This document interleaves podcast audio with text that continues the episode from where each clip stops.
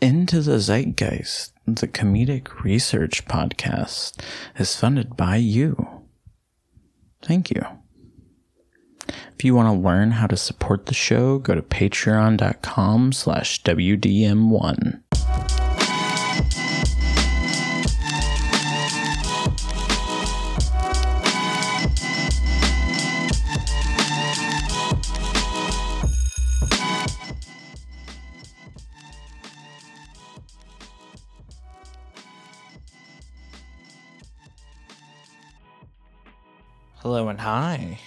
Welcome to Into the Zeitgeist. My name is David Waters, and I'm joined as always by my friend and colleague, Shannon. Uh, the she's not playing sports anymore, Boffman.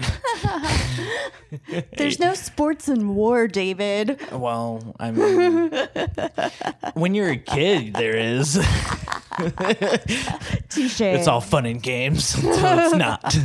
well, it's war. yeah, right. Oh my god, some kid got scarred in this book. like so, uh, we'll definitely get into it. But oh, fucking Yes. sweet Jesus. Anyways, sorry. Shannon, I have a question. Did you uh, like uh, related to that? Like, did you play any uh, sports back in high school?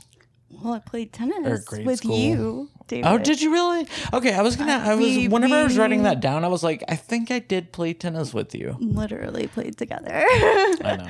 as a doubles team. Do you remember whenever that one chick got hit in the face by? Okay, Riley Howard is not gonna like me saying this. We mentioned him the other day. Uh, but Was he the one who did it? He served it and it hit one girl in the like smack dab in the face, and I was just like, oof, oof. We were at practice one day. I was like, oof, that looked like that hurt. You know oh my what god. Mm-hmm. though? One time I hit your sister Crystal with my tennis racket, and I gave her a black eye. good, good, good. I didn't like my sister back then. like we were all like all four of my sisters. I hated them back then. It's, that's I guess that's very convenient. I didn't back in school. I I hated everyone. Well, I mean, yeah, besides my friends, but my Yeah. family. Oh my god, could not. I know. So that was a dynamic, you know, stepping on Barbies in the middle of the night and then bitching at them the next day. You know, so yeah, yeah, it's a lot to deal with. Four sisters yeah. in my face all the time. I don't know. Okay, I'm gonna continue on. Um, I did play volleyball for like a hot second in middle school, Really? but um, I started on the B team and then they moved me to the C team. Um, so yeah, sports weren't really ever my thing. I liked PE. Eh, I never liked PE. Whenever I was, I think in seventh grade, uh, I did football for literally like a season. It sucked. I hated it. Uh, and then I tried to do track for like two days. And I was like, "Uh, running is not my thing. Cardio is not my thing. Oh my god. uh, but yeah, no, no. you know what I was thinking about lately? What? Like, I didn't write this in here, but like I've been thinking about getting uh, one of those uh, rowboat machines. You Oh, yeah, the rowing Um, Yeah, rowing machine. Yeah, I've been thinking about getting one of those. I think that would be fun. I think that would be something I would do. Hmm. Hmm. It's an interesting idea. Yeah. Anyways, uh, Shannon, uh, Thanksgiving was recently is come and gone. Um, uh, how was it for you? It was alright. Can't complain. Typical turkey day. What about you? Um, it was good. Yeah, I saw a few friends and I did a lot of traveling, so I'm I'm glad I'm back home though. God Yeah. damn, yeah. No place like home. No place. Call me Dorothy. oh. oh my goodness. Um, let's see. For the uninitiated, Into the Zeitgeist is our biweekly comedic research podcast where we explore touchstones of the past and bring them back up to be talked about and shit like that. Uh, Shannon, before we get into it, I wanted to do a bit of housekeeping if you don't mind. I guess. Ah, ouch. oh my gosh. Uh, I was going to say, we got another Patreon subscriber today. I was so pumped. Uh, our friend Keegan, love him. Um, we should have him on sometime. That'd be fun. Yes. He should choose. He should choose what choose. He what said that he would talk about anime. Really? Yeah. I'm t- so down with that. I don't know anything about anime, but he texted and said that. Um, the, I told you that Cowboy Bebop show that I was watching lately. That's an anime originally. But now it's real life. Yeah, it's like a re- live live action. I Live guess we would call it. action, yeah, yeah. live action or whatever. And it, wa- it wasn't bad. That's actually what the next bonus episode will be about. That'll be cool. Yeah, it'll be fun. So, if you want to listen to us talk about, or listen to me and two of my friends bitch about, uh, um, I actually we haven't recorded yet. We'll we'll talk about something, I'm sure. Uh, but it'll be a good time. Go subscribe to the Patreon.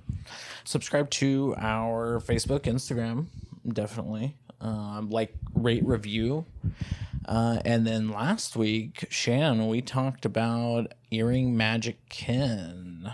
Uh, how did you like that? I loved it. I think that, man, that episode in particular, I was talking to one of my coworkers about how much I appreciate doing this podcast because it forces us to think about other perspectives.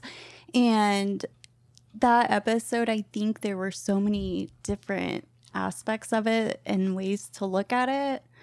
Um, I mean, even re listening to it, it's like still just making me think about so many different things, you know? Mm-hmm. What do you think about it?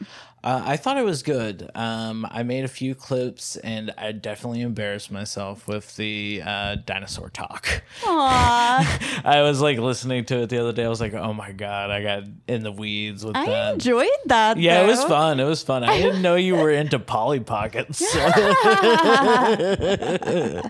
oh Lord.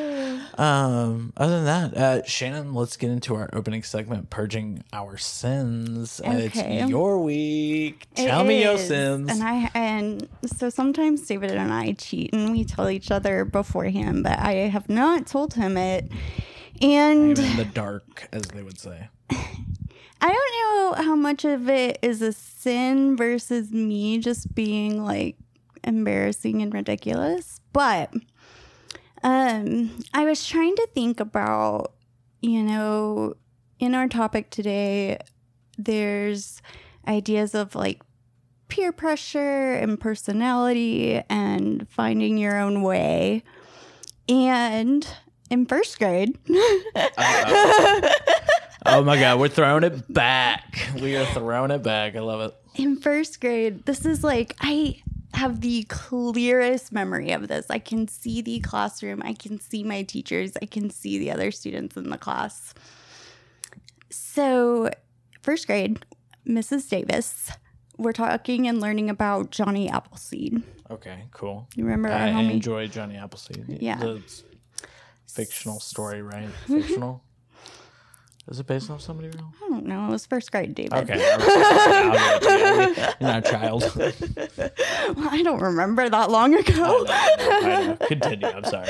Um, and so our teacher says, well, I forget, we were working on a project for it. And then she says, okay, here in just a little bit, we're going to vote on whether we want to write a journal about Johnny Appleseed or whether we want to go outside and do this project where we like had to find seeds or something. And like, it was like a packet. And I was like, little Shannon was like, oh, I'd much rather do a journal than like whatever that is. But I had to go to the bathroom. And so while I was in the bathroom is when the vote happens. And so I come out That's the vote. and she's like, "So the people who want wanted Johnny Apples or to go outside for the Johnny Appleseed project um, are standing up, and then if you want to do the journal, you'll sit down." And so the whole class is standing up. And I sat down because I wanted to do the journal. Shannon, you got slapped in the face with democracy right there.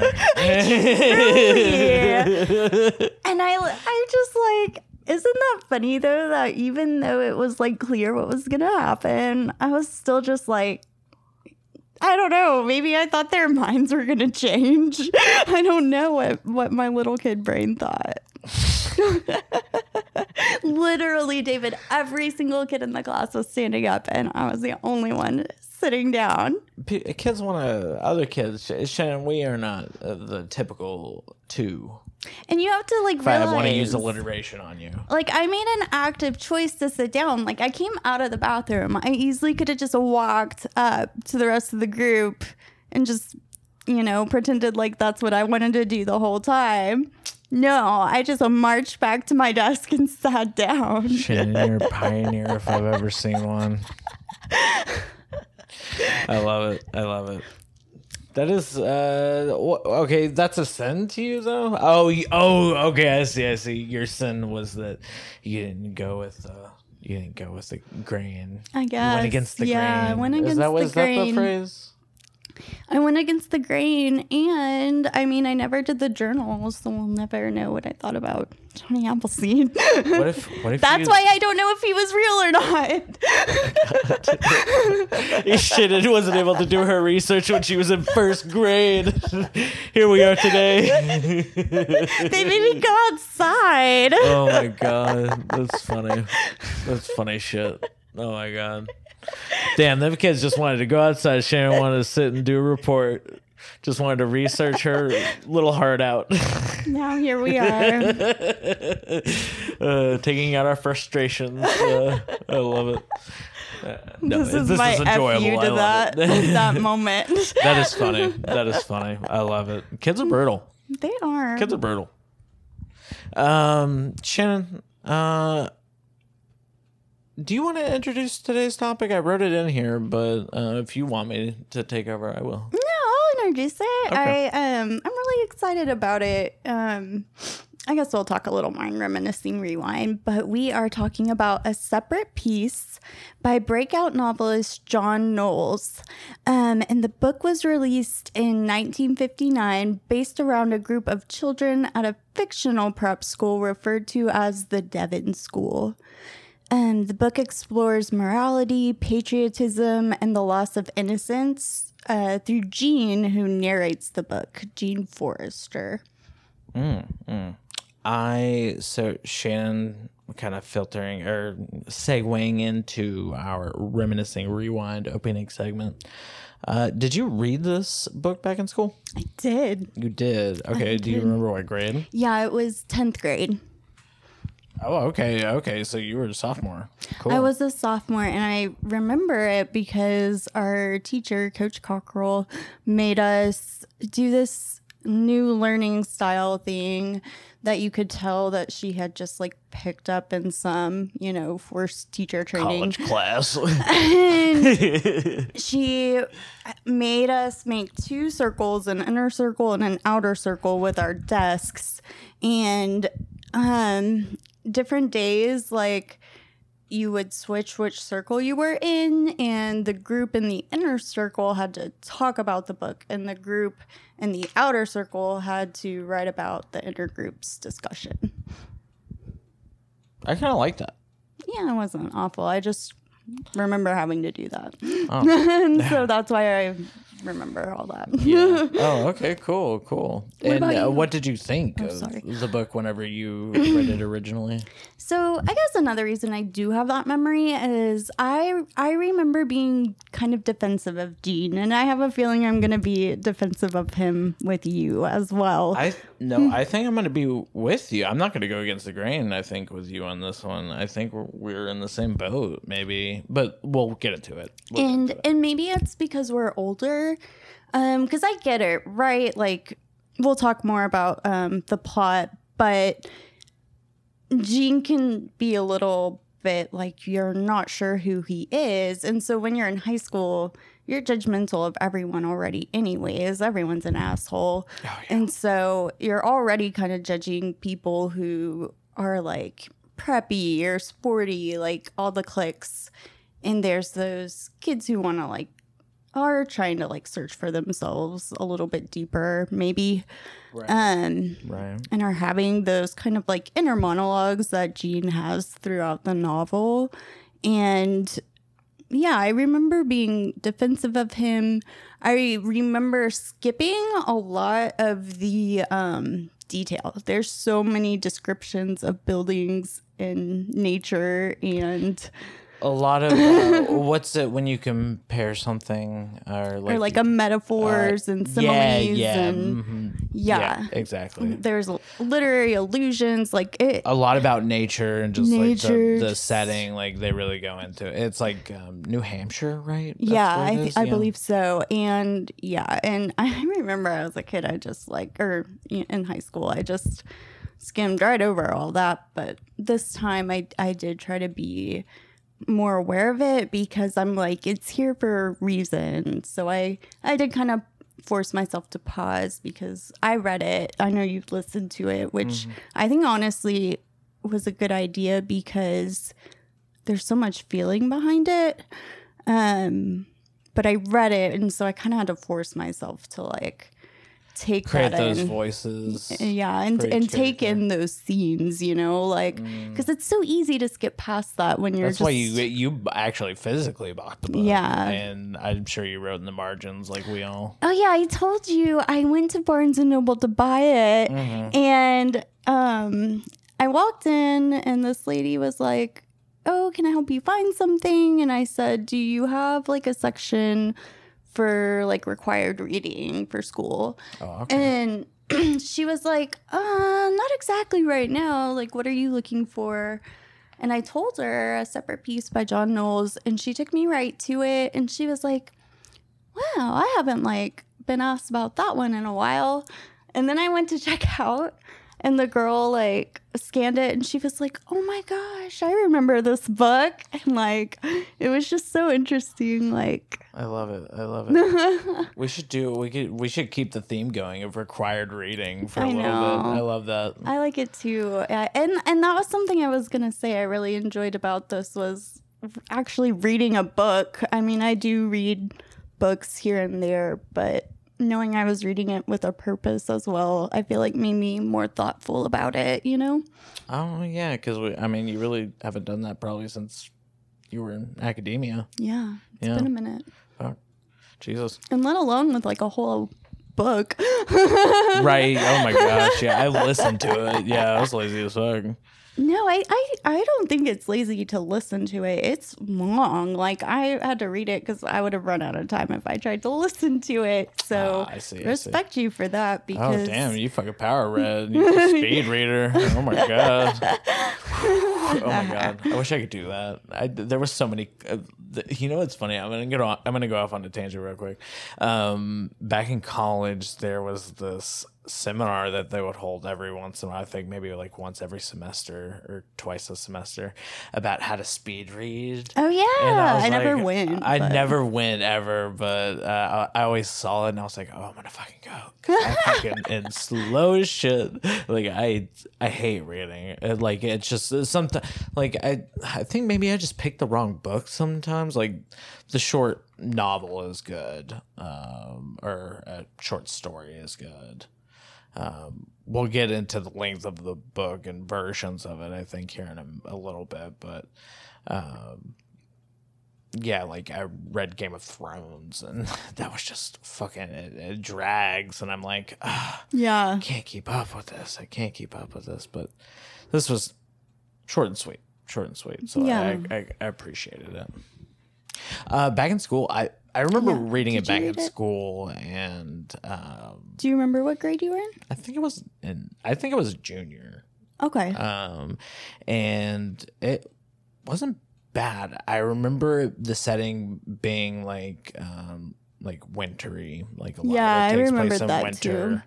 Um, and then this kid like hurting himself, and there were being a death. Uh, but other than that, and then I think maybe I thought of World War II a little bit, but I I remember the general Mhm. gist. I just remember it being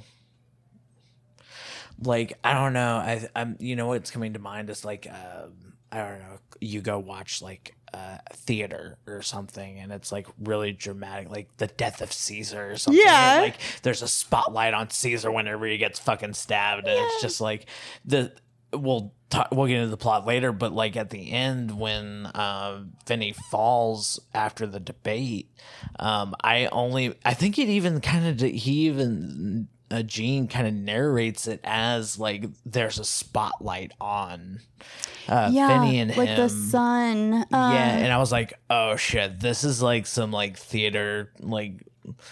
Um, now that I'm thinking about it, a little bit uh, tragedy. Yeah, absolutely. I think that's a great word for this book. Um, it's sort of a tragic coming of age story. Yeah.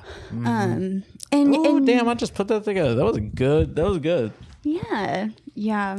I was just gonna say I do specifically remember um, Finny falling from the tree. I remember that, and we'll go into why that happens in a little bit. But yeah, I remembered that he fell out of a tree, and I.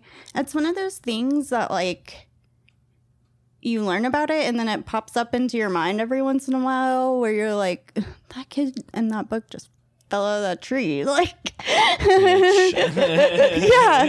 bitch. How high was it? I think maybe it describes how tall it was. Or I think he used some, as we were talking about earlier. It's like a lot of metaphors and Yeah. shit. So it's like probably like two of me's. That's how tall. What a bitch. And it was over a river too, part of a river. So right right yeah. Anyway, uh, before we get into the plot, I definitely want to talk about John Knowles a little bit, the author. Um, so definitely the book, like you said before, was released in 1959. It started off as like a like a a short, I guess, a, a story like written in one of his magazines. I believe it was the Cosmopolitan. That's a little later on, but John Knowles was born in 1926 in West Virginia, and he graduated the Phillips Exeter Academy in Exeter, New Hampshire, in 1945. So, 1945, very important year in history uh, for anybody who doesn't know. World War II ended that year, um, and uh, obviously there are themes of World War II in here. Literally, they're like scraping the railroad tracks so like shipments can come in for you know soldiers and shit. Right. It's like fucking wild. Uh, but that's kind of like what it was kind of based off of. Any thoughts? um yeah i i listened to a podcast i think you'd actually recommended it to me called overdue and they um revisit this book in a sense um and yeah i, I listened to them describe how um john knowles's um school is supposed to be pretty similar to the devon school where these boys go do you remember that Yeah, yeah.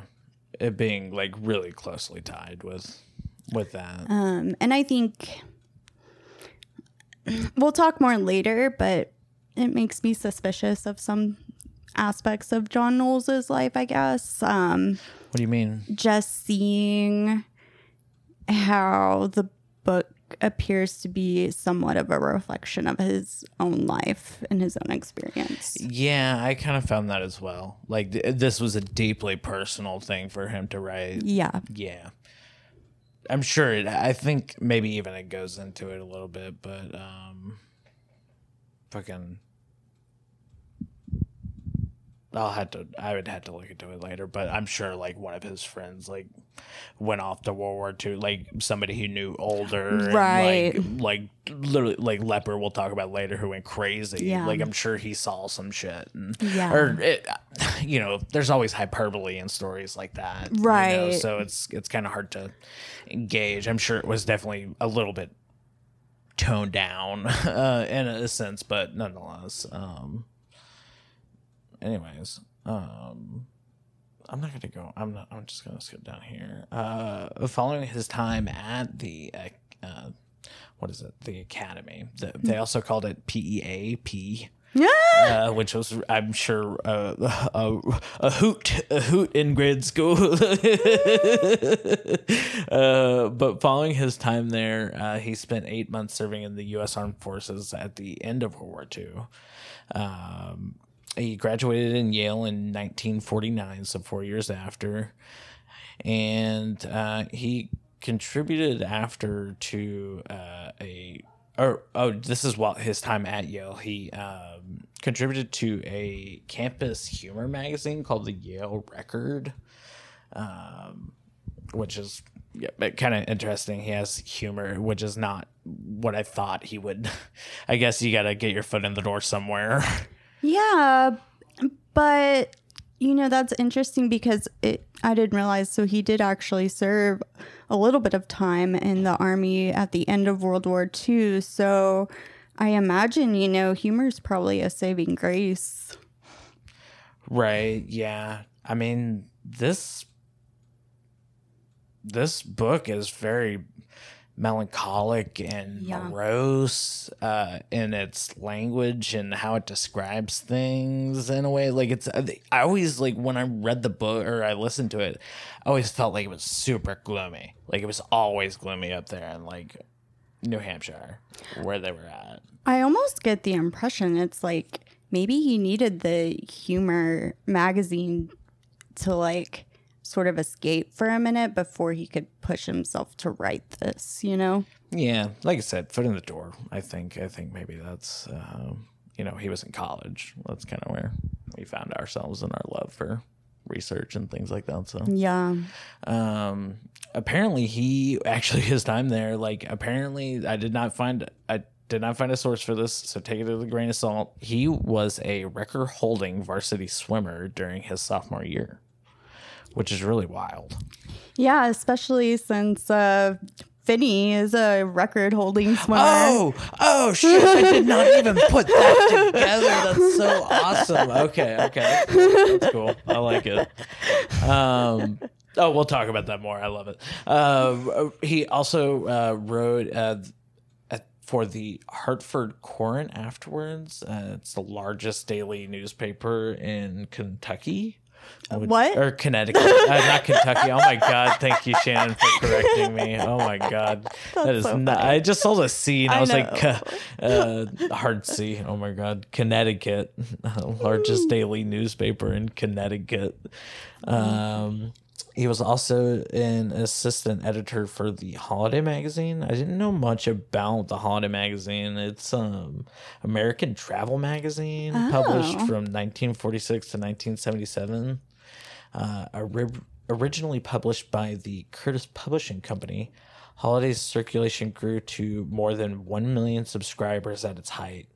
The magazine employed writers such as Truman uh, Capote. Capote, Capote, Joan Didion, uh, Lawrence Durrell, James Michener, and E.B. White. And I like highlighted E.B. White here because he he I did not know that he wrote he wrote Stuart Little. Yeah. I did not know that. Yeah. I did not know that. Uh, but I did know Charlotte's Web. That's where I Yeah. knew his And that's um that's so interesting. Uh rubbing shoulders with E.B. White. Oh my god, that's like such a that's such a 1946 thing to do. um, that's so funny because uh, Truman Capote. Okay, first thing I want to say is I would love to see like the aesthetic of this magazine. Like I'm just imagining 1946 to 1977. These have got to be the best There's looking got to be some crazy ass fonts there. Yeah, um, that's my first thought. And then uh, it's so funny that it mentions um, Truman Capote. Uh, um, there is like a short story that he wrote that um, in an episode of Seinfeld, George Costanza's supposed to read it. And then someone's like, just watch the movie. Um, but it made me think we should add Truman Capote to our list as a future episode. And now I'm thinking we should have E.B. White as a future episode. Oh, Maybe yeah. even Charlotte's Web. Oh yeah, that's a good idea. You're hearing it live. Right. oh my god. What, what's that? Uh, who said that? That's a good topic idea. Uh, what's his face? Fuck it, we're gonna do it live. Um, I'll have to look that up. I don't know. I thought I said it. Uh, well, I'm kidding. it's like an old '90s thing. yeah. Um, nonetheless, um, from with encouragement from a colleague, he started to write novels after that point. Um, and unfortunately, he died in 2001. He lived in Fort Lauderdale, which was I thought kind of I could chuckle about that. Because he's old and he 'Cause he's old retired in Florida. Hey, yeah. Ah, He, typical. he experienced 9/11 and then he died. So oh, yeah, well, he saw the fallout. And he yikes. Yikes! I didn't read. I didn't read how he died, but Um, well, so does I'm wondering, do you know how old he was? That's a 75. Is that how old he was? uh, he was born in 46. twenty six. 26? So oh no. How old he is was that? 74. 74. Okay. 75, I can't remember. Yeah. Um, yeah, jeez. I mean, he's old. He lived a long and happy life. I don't know how Wrote, happy. wrote, well, this book is, like I said, is very morose and melancholic, like I can only imagine. I don't, have you read any of his other books? No, I haven't. No. Did you look into any of them? No, no. Um, I just really enjoy this one, so I was like, Yeah. I'm not gonna, I'm not gonna go f- further with it. Yeah, apparently, I think there's like a prequel or sequel that was written after a separate peace. I think it's a sequel, but it doesn't have any of the same characters, or and it's like a Oh, different yeah, plot. I think it was. I think was Overdue it- talked yeah, about Overdue that. Did talk about it a little bit. Um, yeah, we're not going to talk about that here, people. Sorry. Sorry, go Yeah. listen to that. It was a good time. Okay, Shannon, uh, do you mind if I talk about the plot real quick? Let's do it. All right. So, Gene Forrester returns to his old prep school, the Devon School, 15 years after he graduated, uh, to visit two places he regards as fearful sights a flight of marble stairs and a big tree by the river. Is called the Devon River.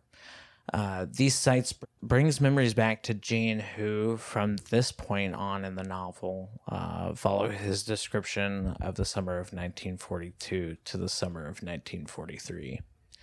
In 1942, he was 16 and living at the Devon School with his best friend and roommate, Phineas, nicknamed Finny.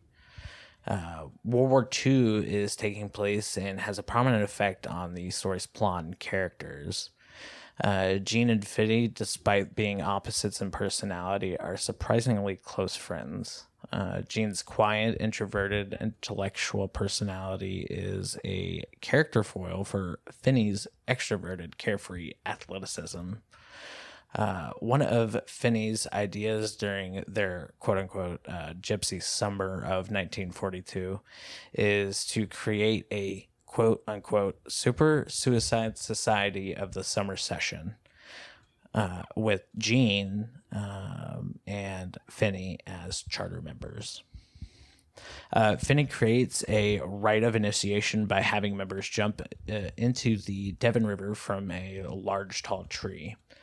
Uh, Gene and Finny's friendship goes through a period of one sided rivalry, during which Gene strives to outdo Finny academically, since he believes Finny is trying to outdo him athletically. Um, did I say that right? Yeah. Um, the rivalry begins with Gene's jealousy towards Finney. It climaxes and ends when, as Finny and Gene are about to jump off the tree. I'm sorry. It climaxes and ends as Finny and Gene are about to jump off the tree. Gene impulsively jounces the branch they are standing on, which causes Finny to fall and shatter his leg, which permanently cripples him. Uh, because of his accident, Finny learns that he will never again be able to compete in sports, which are most dear to him. Finny's accident inspires Gene to think more like his friend to become a better person, free of envy. The remainder of the remainder of the story revolves around Gene's attempts to come to grips with who he is, uh, why he shook the branch, and how he will proceed. Gene feels so guilty that he eventually tells Finny that he caused the fall. At first, Finny does not believe him. Uh, World War II soon occupies the schoolboys' time, with the student Brinker Hadley rallying the boys to keep the war effort and Gene's quiet friend Leper, Leper, uh, bleh. Lepellier? I don't know how to no, say Leper that. Oh. uh, Well, that's how that's how it was pronounced in the leper. audio book, Shannon. No wonder he went AWOL. Oh lord, oh lord.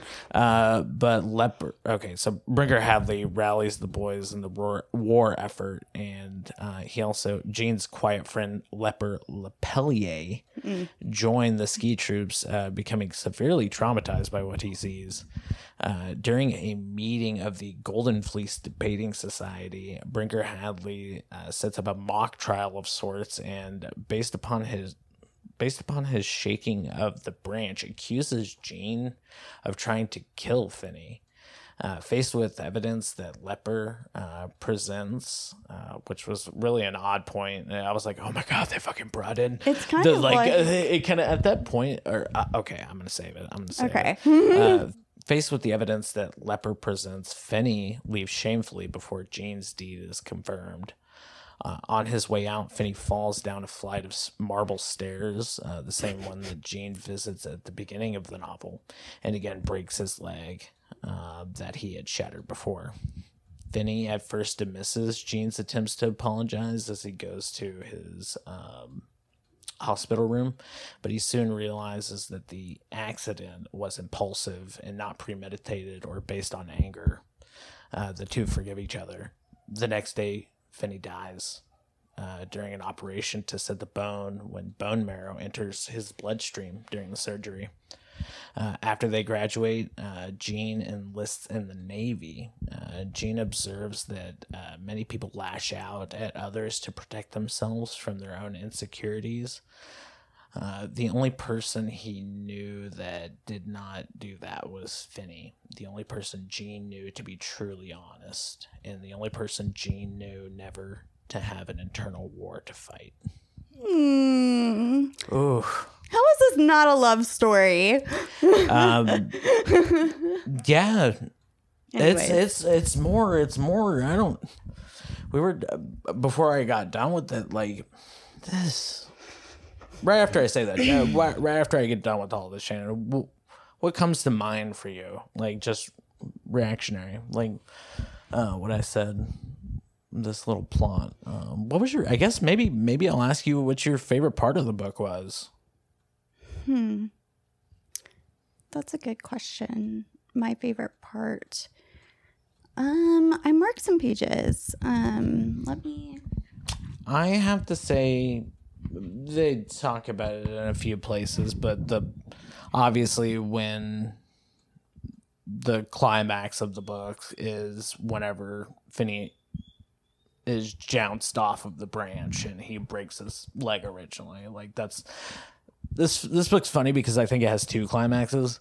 Um, one whenever um, he falls out of the tree, and then two whenever he uh, gets kind of called out at this uh, debating society. Um, those are like I think the two best parts. You know.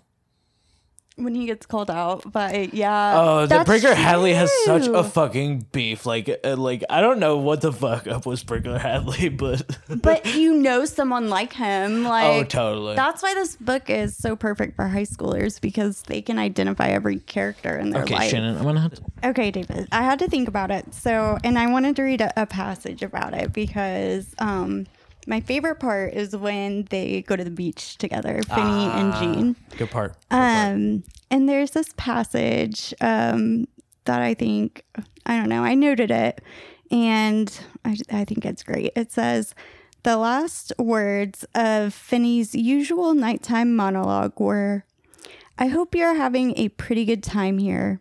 I know I kind of dragged you away at the point of a gun, but after all, you can't come to the shore with just anybody, and you can't come by yourself. And at this teenage period in life, the proper person is your best pal. He hesitated and then added, which is what you are. And there was a silence on his dune. Uh, when he tells him he's his best friend. Yeah. Yeah, that is powerful. That is powerful. And it, I don't know. There's just something special about the way Finny is that I'm sure we're going to get more into. But Finny and Gene themselves, I think. yeah, yeah. And, and I guess maybe what, what I mean is Finny, Finny's expression of himself it's it's almost like as poised as Gene's inner thoughts that we read, you know. Wait, okay. Are you saying like because Gene is the narrator? Are we, are we talking about Gene's perception of Finny, or are we talking about the So based on imagined Finny's consciousness? I guess. I no, say. so like Finny, like, uh, like based on like things Gene tells us that he says, I think he just he has like a certain wisdom to him and a recognition of the world that a lot of teenagers are searching for. I see. And I think with Gene, he doesn't express it outwardly, but we see that side of him, um, you know, internally in his head through his narrative. Hmm Yeah, he's a deep thinker. Yeah. yeah, he's very like kind of reminds me of True Detective and and that dude uh, Matthew McConaughey's Yeah. character, and he's just like really like pontificates all the time. And, like he's morose and melancholic, and I'm sure I'm going to say that a billion more times before we get done. But um, that's maybe one of the reasons I really like this book. But um, I don't know. Me now that you say that, it, it it's having me rethink my favorite parts. Not the climaxes. I think probably my favorite part of it is I mentioned it earlier. It had like the Caesar's death moment, like and the spotlight was on him on the marble stairs. That's a great part. But then following up when he goes to visit him in Yeah. the hospital, and he like like that's that's where a big like I wouldn't say comfort. That's probably where the mo- the most they talked about it, and I I was gonna ask you to if you would look that up, um, but it's in that part in particular. That's when like a lot of the heavy feeling came out for. I mean, he he did it before, like uh, previously, but Finny was like, "Nah, nah, like I don't believe that you like." I'm sure ever since he said like nobody forgets something like that. I think like it was always in the back of Finny's mind, but he played it against something else. Um, Yeah. but um, I, I I don't know exactly where I was going with that thought, but um, nonetheless, that part afterwards, that's where a lot of like the heavy emotions come out, and like he realizes that Finny definitely jounced the like I yeah in the end he like he he admits it to him once. He admits it to Leper he met and then he like is called out in this fucking debate club uh which is really like felt like kind of undergroundish like it's like after all the What do like, they the- call that room? it was like an auditorium or something But it was like a basement. They had like a name for it that was like super cheesy. I can't remember what it was. yeah Like not a dungeon, but something like that. when you were in sixth grade, did you call certain buildings like certain things and I don't know, like crazy fucking names like they did? Yeah, no, no. I don't think so. But like I mean, this is like a fancy school. But uh, yeah, okay, okay, yeah, prep school, prep school, yeah. But no, I would I would definitely say those. Are, that's like I I'd have to say that's my favorite part because that's when a lot of emotion comes out. I think, um, and then like he Finny dies right after, um, and Oh wait, so that scene itself is your favorite? Yeah, I think whenever he goes to visit him and he tells him to like leave, he tells Gene to leave because he just doesn't. Or oh wait, no, that's when they make up. Uh, I'm, I apologize. I apologize. Um, he kind of like I, I don't know brings it up and there's Is that when. Vinny's at home? It's right after. It's right after the um, after he falls down the marble stairs. Like after that scene, or after that little, you know, bit. Okay, David. We found your favorite part, Oh, would you would you read it for which us? Which is it's really a it's I think this is an underrated um really deep moment. Um yeah. And so, after, like we were kind of saying, after Finny falls down the marble stairs, he's taken to the infirmary again. Um, and so Gene, I, I believe it's late at night, and so Gene has to sneak in to go and see him. And so he sneaks in through a window Um, or I don't think he actually enters the room. I think he just kind of sticks his head into the window and he whispers, Finny, sharply into Finny's black room.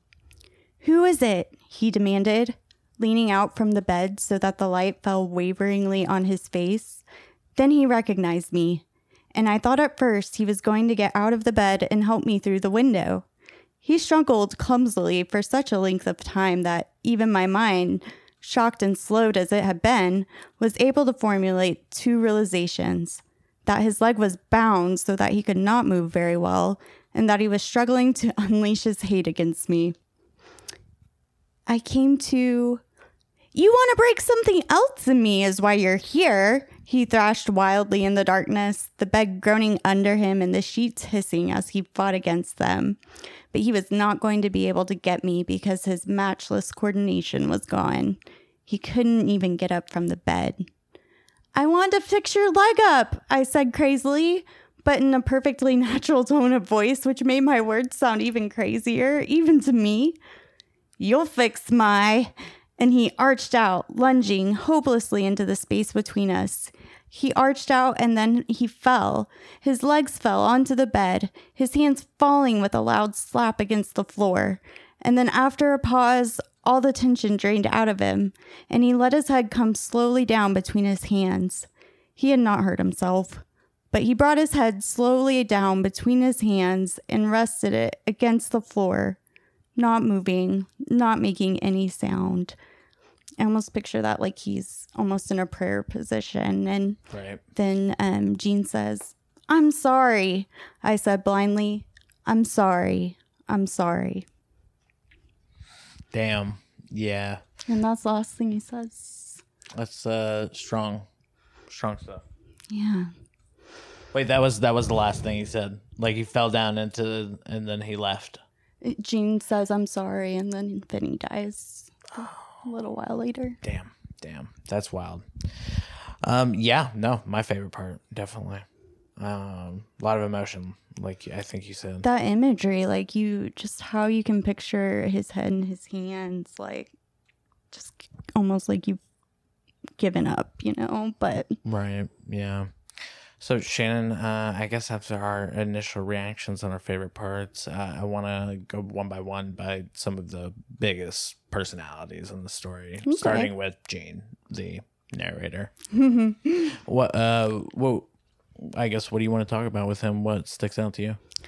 So I think Gene reminds me a lot of main characters and coming of age stories in um the sort of expectation of discovering yourself but then realizing it's not something you discover you kind of create who you are and um i think he gets a lot of judgment, especially probably from high schoolers, because he comes off as being like this jealous, um, calculating character.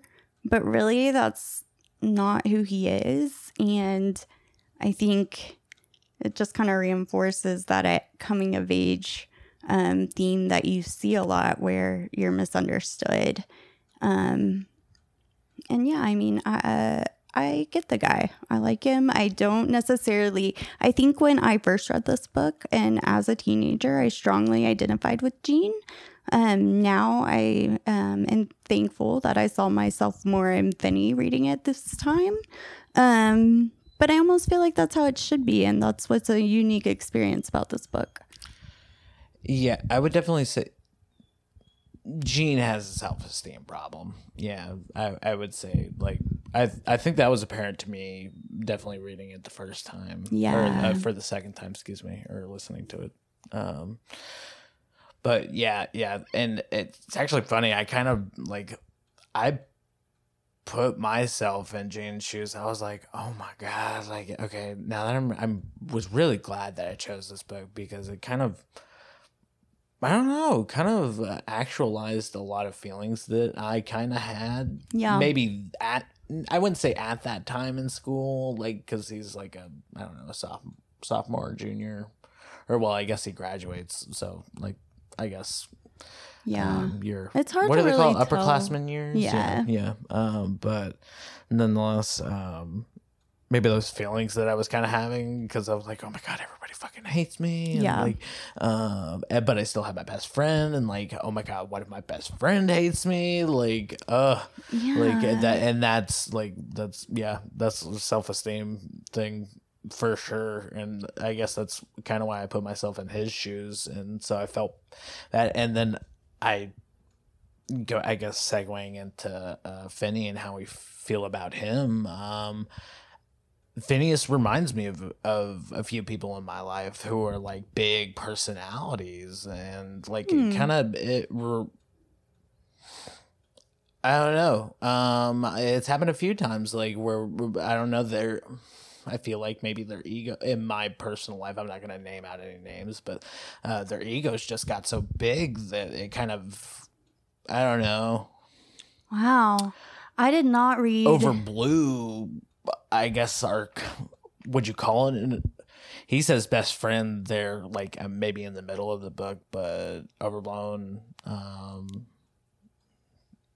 acquaintanceship like blew this like top off this acquaintanceship or like best friend you know it can it can go either way you know I did not read this as Finny having an ego, like or like an ego problem, or like like at all, like at any well point. in in uh, Gene's eyes he thinks Finny has an ego problem I didn't even. and kind of like creating this story in his own mind of oh yes, okay. Oh, specifically in Gene's mind, yes, I would agree right, with that. Right. Maybe I and I thought at first I thought at first that yes, Finny was aware of his huge ego and was taking advantage of it like an MM, a master manipulator would.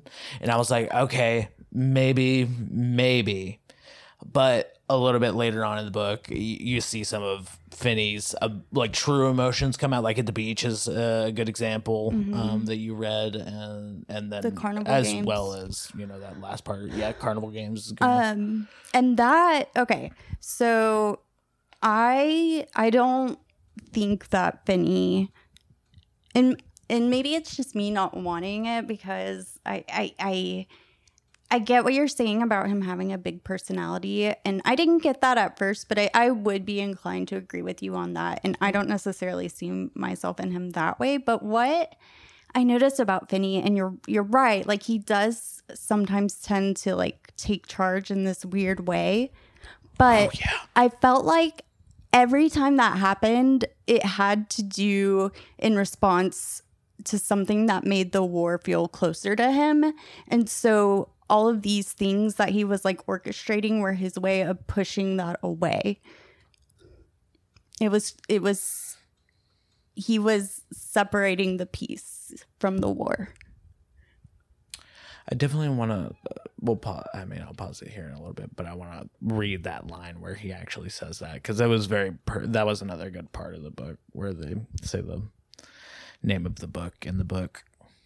Oh, I don't Like he re- created a really- separate peace or something like that. He was talking about Finny Yes, yes. I think Uh, but yeah, no. Um, interesting. That's an interesting thought. Like, yeah, it, and I honestly, I I think too. When I first read this, I kind of thought Finny was like up his ass, but reading it now and really picking up on those details about like the war and the time period and like his his really big reactions. Like, I'm pretty sure the carnival comes right after Gene tells him he's thinking about enlisting Yeah, yeah, I think so. so like to me i just saw that as him reacting to like oh like that's war i don't want you to think about it i don't want to think about that that's not real he literally says at the beginning of the book the war isn't real Yeah, yeah he was Um, like arguing that it wasn't real. It was weird. and i i think that's like kind of like his way to cope with like knowing what's coming Right. Yeah. Yeah. That's fair enough. I kind of felt like I knew from the beginning that he wasn't going because that's just but it said like Finny or Gene, excuse me, has uh, definitely a self esteem issue, and like I just knew he wasn't gonna like commit to that. And I think maybe even Finny knew that to a certain extent because he was so close with him. But Um, I don't know if Finny, I don't being that close with somebody, I can't imagine that you don't pick up on things like that. You know, but I think I mean, grade school's a different story, but you know, I think that uh, Finny recognized in Gene that Gene wasn't someone who had this warhead either.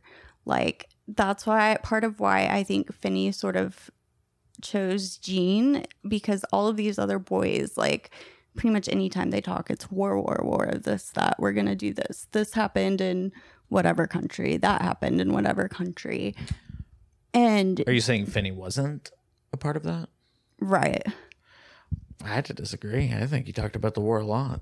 He literally said there's no war Well, I mean, in that way, and then like later on, whenever he like this was pre, this is pre breaking his leg originally Mm. from jumping from the tree. Post, he doesn't really mention it too much, but he's still like I don't know. Oh, I- I guess he doesn't acknowledge it because he can't. Did okay? Correct me if I'm wrong, but he like does he continue that sentiment after his leg gets broken? Like That was my impression. Like Okay. and and maybe I'm saying this. Maybe you're right. Maybe he is has consideration for the war, but I I really just think he is such like he's a pacifist. That's the thing we see over and over about him. Yeah. And I think that that is just so ingrained to him. He can't grasp what war is. Yeah. Yeah. Seems like he had such a I don't know, uh dream version of what a I don't know. Yeah, because none of them they're Not what teenage war, boys. War is hell. He was like war is I don't know heaven or something. I don't know. like they yeah, they none of them they're also naive. I I even marked I think yeah, and this and this kind of leads into I think chronologically we kind of talk more about uh, it goes in. Gene talks about uh, leper Lepellier. Yes. um, and that's a great segue into it because leper he this was leper was the nickname i think that i think he has a longer name i think leper was the shortened version of it um, i'd have to look but um, David. what? Yeah, leper is a shortened version of his last name. that'd be but i mean So they nicknamed him they nicknamed him which is really We're not sure what his first name is, I think. Yeah what what i say You said they call him leper, which is a shortened version of his name, but you're not sure what that name was. his first name right David, right his name is Leper the Le Lepellier. L E P E. And then they just put the R for leper. Do you hmm. not see that? Leper. It, do you not see how they hold took on i'm looking his first name? elwin elwin leper lepellier Okay. Elwin was his first name. Yeah, and they called Okay. him leper. Yeah, because his last. Oh, I name wonder is- if they call him leper or if they call him lepe. I don't know. Are we saying that I wrong? think leper is just funny. Like, you'd be like, haha, know. leprosy. That's what I was thinking. Yeah, like fucking. Schoolboy kids. boys, yeah. yeah. You know. Uh, but anyway, get, getting back to the topic, um, yeah, it definitely shows the other side. Like, definitely, war is hell on leper's side of things. Like, oh my god, he like I think I said he went into like the there was a point they were like skiing and he was like, "Ah, I fucking love skiing and I should fucking do that in World War II." And he actually actually goes and does it and he gets fucked up. he gets fucked up mentally. He sees some shit and he was um he goes into he goes I think another good part of the book is whenever he go uh Gene goes to visit Yes. Leper um at his home. I can't remember what state it was in. It's it's a little far off, but same as uh Finn's Uh, it was in. Vermont. Vermont. Uh, but yeah, whenever he goes to visit him, like, and he's Leper's telling him, like, kind of honestly, like, being like, kind of, I would be if I was in Gene's situation, I'd be like, oh my god, this guy's gonna fucking like slit my throat any minute. Like, oh my god, like PTSD to the max. No, but Gene doesn't understand that concept of PTSD. Yeah, yeah. That's what you have to yeah, remember. this is this is from a third person view, I guess I'm I'm saying, but um when Leper was describing like he is seeing like people's faces like change like while he's looking at it and like dead appendages dead bodies like as for arms for chairs. And it was just it was like so you could you could see that leper was fucked up by the war. Like definitely some ptsd i, I don't know if gene actualized what that meant. But because i mean maybe hanging out with finny you know that lighter side of war um, after seeing that. Like it might be, I don't know. That I think that was another changing point, maybe in um, Gene's thinking. Uh, maybe not on the Finny situation, but in another aspect of there. This is, I think, where the loss of innocence comes in. Definitely. Yeah. And you know what? Now that you say that, I almost feel like Finny understood that war was the ultimate loss of innocence and he wasn't ready for that. And that's why he you know, makes it this sort of imagined ideal. Hmm. Hmm. But um yeah, the, it's funny that you brought up the leper thing. I got the impression that leper went AWOL. Did you think he was like kicked out because of like Didn't experiencing mental illness? like I don't know, discharged dishonorably or something. I don't know. Maybe you don't have to look, but um, but oh, it was section section eight or something because he like was crazy. Okay, yeah. He was he like started like he just snapped at one point and they were like, dude, you're fucking crazy. You can't be in the army anymore. And so you can't he, be in the snow, you know, whatever. So he gets back leper gets back to his home um like his home home not the school mm-hmm. um and he writes to gene and says that he escaped and that he needs to come to see him and so Gene decides to go, and then there's um, this passage, and I I wrote the word naive next to it, so that's why I wanted to bring it up. Um, so I reached the town at dawn, and encouraged by the returning light and coffee in a thick white cup, I accepted a hopeful interpretation. Leper had quote unquote escaped. You didn't quote unquote escape from the army so he must have escaped from something else. The most logical thing a soldier escapes from is danger, death, the enemy. Since Leper hadn't been overseas, the enemy must have been in this country, and the only enemies in this country would be spies. Leper had escaped from spies. like this is the, like, the things you make up in your mind when you're a child. I know, and it's so that is naive. And and that was something that gave me such an almost like unsettling feeling as I read this book because the Devon Academy it comes off as it's supposed to be like this military academy to prepare you for war. And Gene's what we decided he's about to graduate, so he's uh, and they're trying to get him to enlist, so he's at least seventeen, um, and he's come to this conclusion of spies like why it seems to me the school is almost um perpetuating the false ideas that Finny is saying because these boys have no realistic expectation or understanding of the trauma of war. Right. Well, I guess then uh, did Leper like drop out? Did he like is that what he did technically. He like dropped out to go join because he was old enough. He enlisted. Oh, okay, right. And right, so right. there's a passage in the book. I I marked it, but I won't look it up. But I found it interesting because it was talking about um, when you're 17, either you enlist or you wait and you get drafted.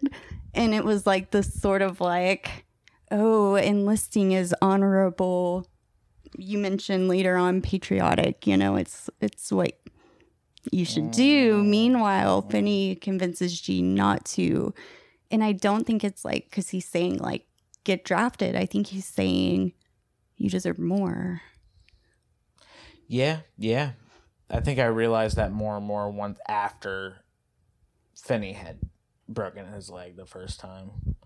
Um, because afterwards he, he, he like there's Finny definitely like you said has that. I think it was they went to the beach before he broke his leg, but afterwards like Finny definitely got a little bit more. Uh, I would say sentimental is, is a good word. that's a to, great Uh, word. put to it um, about their friendship and that he wanted to continue being friends with him and didn't like so uh, what i was saying is that um, like from finny's pov um i guess in maybe even a third person pov you can you can or as the reader i think you can tell that finny truly believes that gene was his best friend and like it was definitely turned on its head for Gene though. Like I think the whole time he was just like he was like, Oh my god, he's holding this grudge against me after I like mentioned the mention like I did like jounce the or you know shake the limb and made him fall or whatever or you know nonetheless i'm sorry i'm kind of just rambling but Well, I think that Finny genuinely loves Gene, and we can talk more about what that means later. But I mean, regardless of how you want to look at that, I think Gene struggles with accepting the love. oh yeah that, that's a good point that's a good point it's kind of hard once you got that self-esteem thing so Yeah, exactly. It's almost like he feels like he doesn't deserve it. Right. Uh, let's talk about Brinker Hadley next. Uh, what's your what's your thoughts on him? He's just like your jock character. Boom! You, you put the words right to my yeah. You read my mind. You read my mind. That's exactly what I was thinking. I thought like the whole time he was around, I thought he had a letter jacket, like Letterman jacket on. I was just like, oh, you fucking bitch.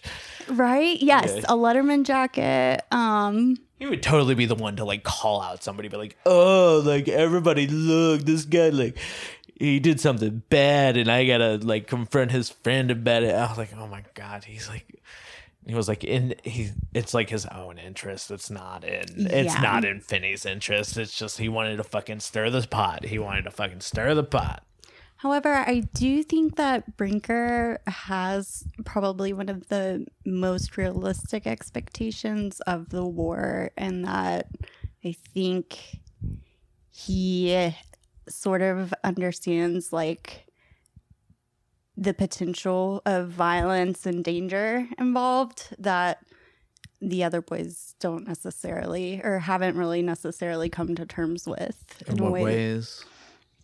I don't know. I just think like just his general attitude and and there's uh so there's a minute there is it isn't it Brinker where Gene has the room to himself and is it is it Brinker that's across the hall from him?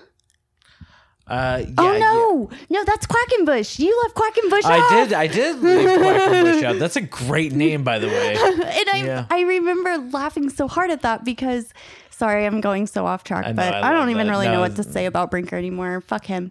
Um, but Quackenbush it made me laugh out loud because earlier in the book, Gene is talking about how Finny doesn't really like to read because he can't believe um, the names that characters are given in novels. Oh yeah. yeah. and then there's Quackenbush. And I Yeah. was like, oh my gosh, John Knowles. Right. You just wanted to throw that one in there. I love that. I love that. I would love. Ooh.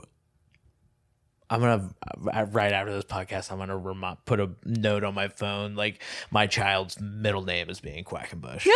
Definitely, definitely. What, David Quackenbush Waters Jr. Is he the one that Overdue says um is like it was supposed to be based on Gore Vidal?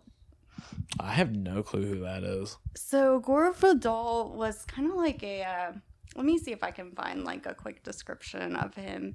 He um.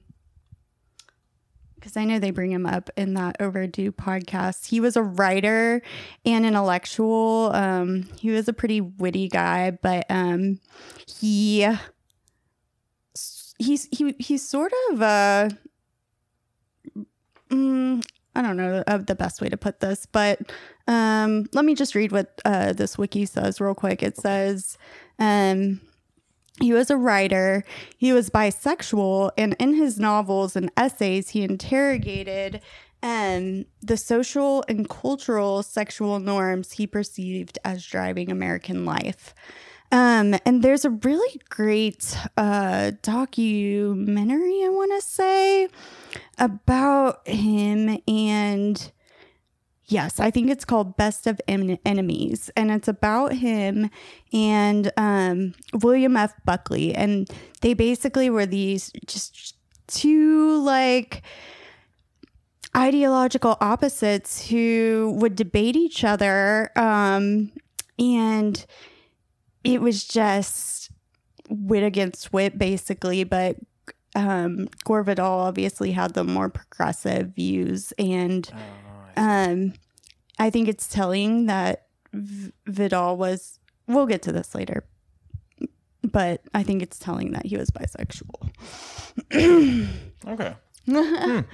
Interesting. Um, That I name, can't remember that if that was rings a bell, and I was like, hmm, okay. They mentioned that in Overdue. Y'all should probably listen to that one too. Why not, right? Yeah. Check out the show notes.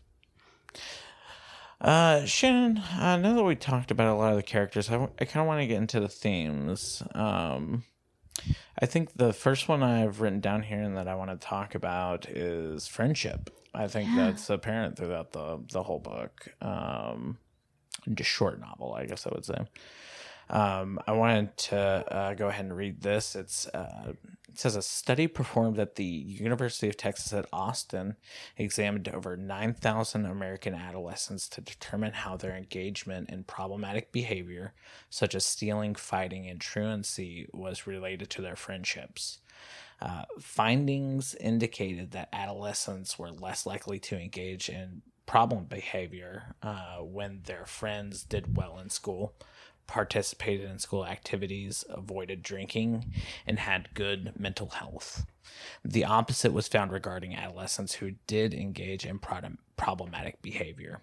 Whether adolescents were influenced by their friends to engage in their problem behavior depended on how much they were exposed to those friends and whether they and their French friendship groups quote fit in unquote at school. Um, Shannon, after hearing this, I wanted to ask you, um, do you think that the relationship that Finny and Gene shared would be considered as a friendship? At least, I- I'll let you expand more on it, but maybe answer from Gene's perspective and maybe a third person perspective. Um, it seems as though that they, in my opinion, it seems as though they were in opposition to one another, at least in Gene's mind, throughout the whole novel. Um, oh yeah, I wrote at least from Gene's perspective. Is it a friendly rivalry, um, like sports leagues and military units? You think? Okay, I've been holding this in because we're gonna talk about this again at the end, but I just I can't leave out the way that I read this book because from the very beginning, I was like, there's some like what's that word? Not chemistry, but there's something going on between these two. And I'm like, what's up here? Raise eyebrow. Um where I, I I think to me, I think that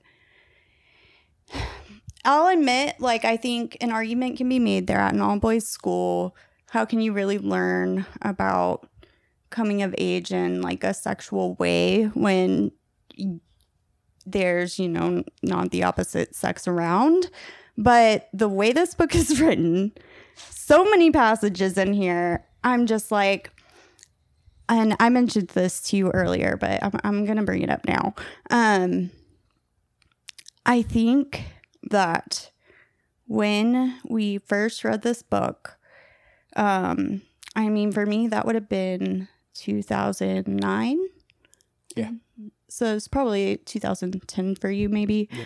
Um, I there that that was a time before so gay marriage wasn't legal um Right. even then um and there was this tendency to say where people would say or describe things that they didn't like or thought were weird or whatever they would say oh that's gay um Very common. and that was so common that I think it's sort of like ruined what does have the potential for us to say that's gay. Yeah. mhm. Because that's literally my reaction to half this book.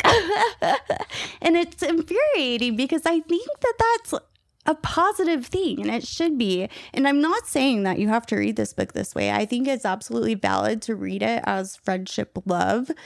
But I think for me, and the reason I wanted to go into that is because I think that Gene is grappling with that love in sort of that line of what it means to him. Is it just friendship or is it something more?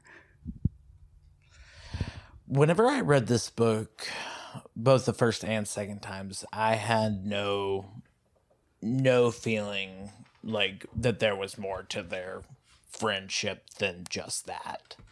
Um, I thought it was very complex friendship. Um, uh, definitely, yeah, saying so. Um, Gene, I think I was I came to mind earlier. I think Gene does a good job in two things, which is really ironic. I think he's good at overanalyzing things, but um, also being very spot on with some things. Uh, like uh, kind of, you mentioned his naiveness um, earlier. Whenever he mentioned, like he went to go visit Leper, um, and I this is bringing like looping back in the self esteem thing. I think like uh, this is like uh, what I took from it is that this is something that you can just a drama that you can create in your own mind. Uh, Gene creates this fucking like almost like to me it seems like I brought up the theater like with Yeah, Caesar I think that's like great. I think I think in his head it's just like literally a tragedy. Like and he pacifist, but what's where you just don't you don't care about anything or- Apathetic. Yeah, Apathy. yeah. I, did you say that earlier? Mm-mm. No, yeah, I would definitely say yeah, very apathetic to the whole thing. Like he's like kind of just cruising through life. Like Finny? No, no, not Finny, not Finny Gene. Um, he just like has this very moro- Finny. I think is more upbeat and like Mm, I don't think anybody in this book is. I don't think upbeat's the right word for it's. Finny is more like, and and some of the other boys too. They're, or maybe maybe it's that innocence piece. Like yeah. I was just about to say yeah. I think I think that they're so. They're still innocent from the like in regards to the war. They don't really Ignorant in a way. hmm Yeah, exactly, exactly. Um, but you mentioned rivalry, and I had marked this earlier, and I saw that question, and I actually marked this page because I was ready for it. Um, because I let me just read what it says. So Finny is um reflecting after I think this this is still before he falls into or falls from the tree. It's actually right before they're about to go up it. Ah. Um, so he says, We followed our gigantic shadows across the campus, and Phineas began talking in wild French to give me a little extra practice. I said nothing, my mind exploring the new dimensions of isolation around me. Any fear I ever had of the tree was nothing besides this. It wasn't my neck, but my understanding which was menaced. He had never been jealous of me for a second. Now I knew that there never was and never could have been any rivalry between us. I was not of the same quality as he. Mm. Yeah, I'm glad. I'm glad you uh, earmarked that because that's a that's a good retort. to- Well, because it, it is so like instinctual to go, this is a rivalry, but to me, that's not it it's some sort of other tension. And um like he's jealous.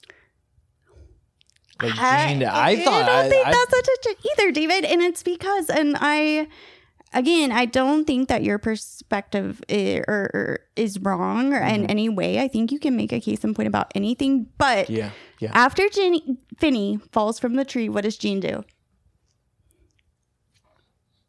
I'm asking you. Do you remember what he know. does? Uh, you, you, you. you he goes back to their room. He's by himself. Mhm. Do you remember what he does? No. So he pulls out Finny's clothes he does. He does. Okay. Okay. And he puts on specifically a, a pink shirt that only Finny would wear. Mm-hmm. Mm. Right. Yeah, they didn't have to mention the color of that shirt, but they did. Uh, And he puts those clothes on and he is like, to me, I don't think, and you might have taken this out, but at, at some point I read a thought and I thought it was yours, but maybe it wasn't about how, um, what was I going to say? How Gene sort of doesn't really, is like, depends on Finny for his personality. Did I like he's see- an extension of Finny. Yeah, but I don't think that that is actually what's happening in that scene. Mm-hmm. I feel like Gene is, in a sense, trying it out. Like, what is it like to be Finny, who seems to be this kind person and um, Right. lives his truth to an extent from what we see? Of course, we only see Gene's perspective of that. Um, but I I don't see it as like Gene wants to be Finny. I see it as like he wants to be with him. Mm, mm, I see. I think this leads good, like kind of. It leads good. It, oh my god, uh, it leads well into the, this next uh, theme of like dependency, codependency. I wrote down here. Yeah. Um, in sociology, codependency is a concept that attempts to characterize imbalanced relationships where one person enables another person's self destructive tendencies, such as addiction, poor mental health, immaturity, irresponsibility, or underachievement, and or undermines the other person's relationship. Uh, you can see uh, IMO. Um, you can see Gene's sub- submissive nature leads him to lacking personality without Phineas, and I think this is kind of tying into what you you, you were saying right before. I I Mhm. think that it it is apparent after Finny falls. I think I think that's apparent. You know, after Finny falls, like uh, like he's like subservient to Finny, and uh, I don't I don't know in some weird way, uh, like he's guilty. He feels guilty. Obviously, he feels. Oh my god.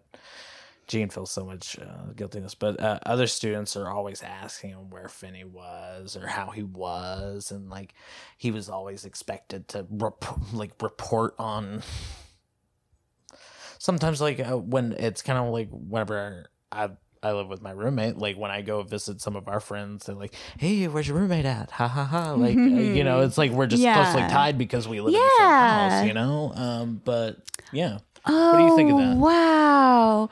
Okay. First of all, I wanted to say I really like that you put down this idea because I do think that it is a um, valid way to sort of suggest that like my argument could be wrong um, through this like codependence lens.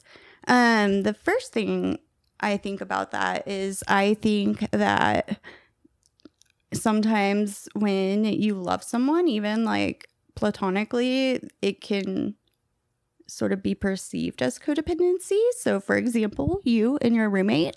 sure, sure. um i would i would not call you codependent but i can just tell when you're together that and and there's not like necessarily a lot of people around y'all can just be yourselves right. and i can only imagine what that's like when i'm not here too you know like It's wild. it's this so now after i thought about that i was like wow no wonder you saw yourself as uh, Gene because your roommate is Finny. yeah, I was thinking that I didn't want to tell JT that. Like, I like I was. well, like, I left his re- name out of it. You're the one that brought I it my roommate. Yeah, I say his name all the time. Lord. No, but like, and see, I think our relationship is different from Gene, like my roommate JT, and my Yes. relationship is different from Gene and Finny's, is because like. I've told JT like you're one of my best friends before. Like I know I know him very well. He knows me very well. Like literally like you said when you're not here, like I can be myself. When Gene and Finny are by themselves, Gene is in his head. He's I mean, I mean, I'm kind of I kind of think of it too. Like there's you know, you you have good good and bad days, but um I at least know in the end that JT's like really rooting for me. But from Gene's POV about Finny, like I don't know if There's that tension that isn't there with you can with cut it with a motherfucking roommate. cake knife. Yeah, Yeah. and I think it's sexual. Yeah. But yeah. I mean, I think you could also see it as, um, I mean, you could see it as teenage angst. I wouldn't I would say necessarily buy jealousy that. maybe a mix of like he feels like I said it earlier guilty after he falls like jealousy at first that he's like athletic he broke a record without even trying a swimming record without even trying But jealousy doesn't create just that kind of tension. There's something like more there. I feel like almost. I don't think I don't think it's needed honestly because like I'm okay. I can speak from like I definitely have self esteem issues. Like being worried or I, I don't think I actually I I set that up right, but like I don't think you need more than the thought of somebody hating you to really deter you like i don't know make you act weird in a way i don't yeah, know. yeah but I don't think that's necessarily jealousy. I absolutely agree with what you're saying. okay yeah, yeah. i don't even know where i was going yeah But no, I, I think you're right. And you know what? Throughout this book, there were so many times where I drew a line and I would ask, what is this feeling? Like, I know I can like relate to it, but I couldn't name it. And I feel like that's what's happening to us right now because you know there's like something to that experience of feeling that. And I just think it's, it's, you're right. It has to do with your self esteem. I think jealousy is a piece of it, but I'm not sure what like the all encompassing word to call it is. yeah because i mean like like i said before i think jealousy was sprinkled in like um i think before finny broke his leg fell out of the tree broke his leg and then from that point on it was obviously feeling guilty like because he broke his leg and then super guilty whenever he fucking died from it um and he kind of like had to live with that continuing on What's um, what's that called when you like um you you feel like you need to like cause yourself harm because you've like embarrassed yourself. What's what's that word where you're like um, self uh i know what oh, you're talking about Yeah. Not like destruction or but something. Um, um, I don't know. Attention. No, you say it. You've said it before. You'll be like, I don't want to, um, or you'll you'll say, I'm a. Oh, you know, I'm a glutton for punishment. Ah, okay, okay. Oh yeah, yeah, yeah. I, I think I've said this in a different way, like with somebody else previously, but sometimes, like when I have a bad day, I just want to motherfucking sulk. I don't want to like I want to be morose. I want to be melancholic and shit like that. And I mean, Gene takes it to a whole another fucking level, but He's a glutton for it, though. Uh, yeah, totally, totally. Whatever it is, if he's like a maybe he's a glutton for jealousy. I don't know. It's like I he, think that tension is just in. I, I don't know. I don't want to go deeper into what maybe Finny's because we're we only get the POV of Gene, but yeah, like at least in Gene's mind, like there was some tension cake to cut. You know what I'm saying? Yeah. Yeah. So, yeah. Shannon, moving on. Um, I think I want to talk about.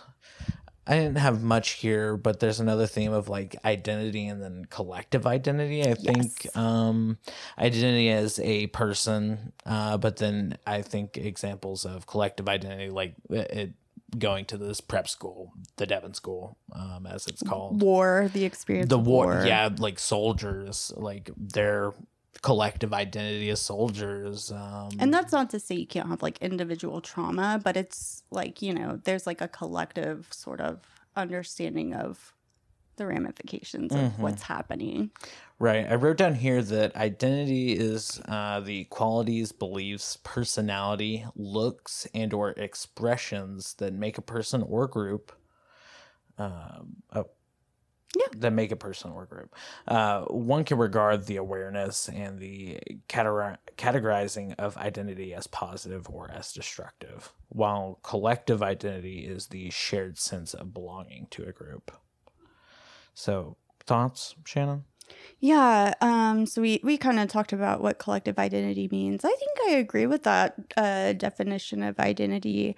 Um, I think that, yeah, there's just so much of what makes us who we are, and um, I think a lot of time, you know, like like you said, Gene, and I don't think we're necessarily judging him this way, but Gene will get judged as being like an extension of uh, Finny.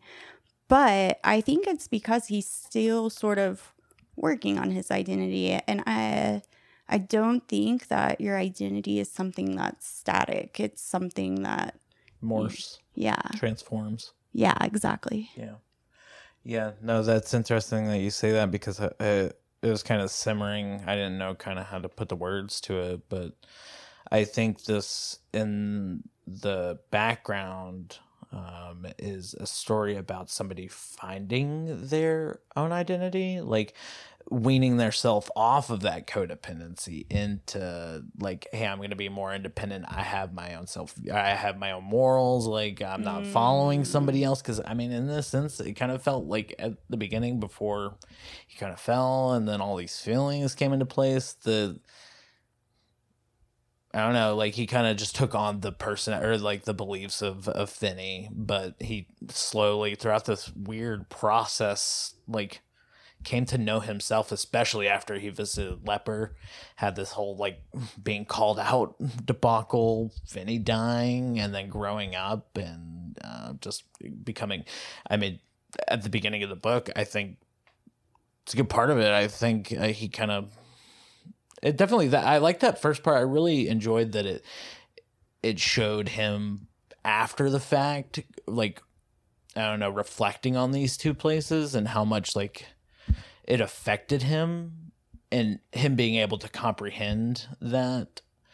Um, I think that was something special, and then they went back to why it felt, why he felt those feelings that he described in that first section. So, um, I don't know, I don't know yeah and I read, and that's I just love this fucking book because like it's so thick with like I don't know. It makes me it, it's one that like there's a thought train for me, and I just go I can go down a fucking rabbit hole. Oh, I love this book. And I mean, we're not even addressing like the a- illusions or allegories in the short podcast, but there's so much in it. But to kind of go back to what you said and to segue, I think, to the next thing that you want to talk about. But for me, I think um, in, instead of like it being this sort of codependency thing, it was more of like I do feel like Finny wanted himself and Gene to have this collective identity because he loved him so much and cared about him so much.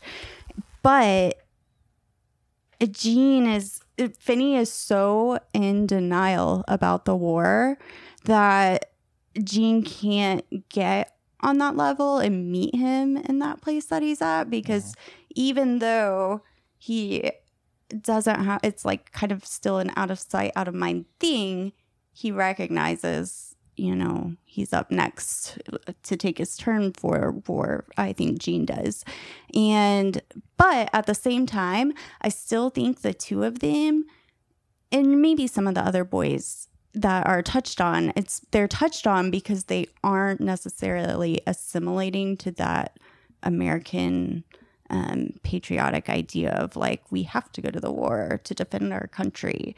They're kind of like You know what the analogy that I just thought of? I was thinking like if Gene Gene's life was like a highway, straight highway, straight on. I think that Finny is the road, like the pavement. Like he is taking he is taking the journey, like his life, like his morals, I guess, with him. And then these side characters like Quackenbush, Leper, Mhm. Brinker are guard are guardrails for his thinking. Mm. Um, like he's like, okay, like I need to like push back on maybe a little bit of this. I think maybe Finny, maybe even in parts, maybe that. was guardrails for him. I don't know. Even And- even him being the pavement, it's kind of weird. No, I think love about, that. but, no, um, you're yeah. that is beautiful. And too, I think that also speaks back to like it's almost as if Finny sees those boys as those guardrails, and that's why he's so quick to jump to be the leader because he knows if he's not, his like denial of war and his perspective on life are gonna get shut down. Mm, mm. Yeah, it's interesting to think of Finny's and POV Gene's gonna that. be yeah. persuaded to the other side. Like, you know, I almost feel like Finny is more codependent on Gene than Gene is on Finny. That's a good argument. I think I see both. I Yeah. see both like uh, arguments. Yeah, very valid, like powerful, valid arguments. Yeah, no. um, Oh fuck, that's that's deep. That's yeah. deep. Because that's, I mean, you don't really think about that because it's kind of the other way around, kind of force in your face. But Yeah, but Yeah. then when you think about it, like Gene, like once Finny is out of the picture, Gene's talking to other boys, like he's kind of just going about his own way. he went to a smoking room to go smoke them cigarettes. there you go. Yeah. Um, Some basement somewhere. Oh my god, it's weird. it's when Finny comes back that it, it's like Finny drives that force. I think like he or is the road for it, however you want to look at it. But yeah, sorry, that's that thought kind of got lost. But Yeah, no. I think I think that was great. I think that was a great little like I mean, we didn't end it on the top, but I think I think that was great. Oh my gosh.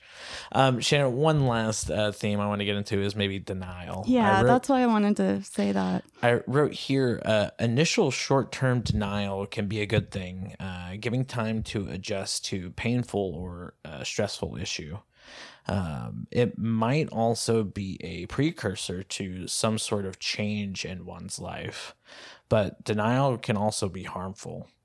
If denial persists and prevents a person from taking appropriate action, it's a harmful response. Uh, Shannon, I have I wrote a question here. Um, do you think that Gene benefited from the denial before being confronted at the debate hall? Like, was it a good thing?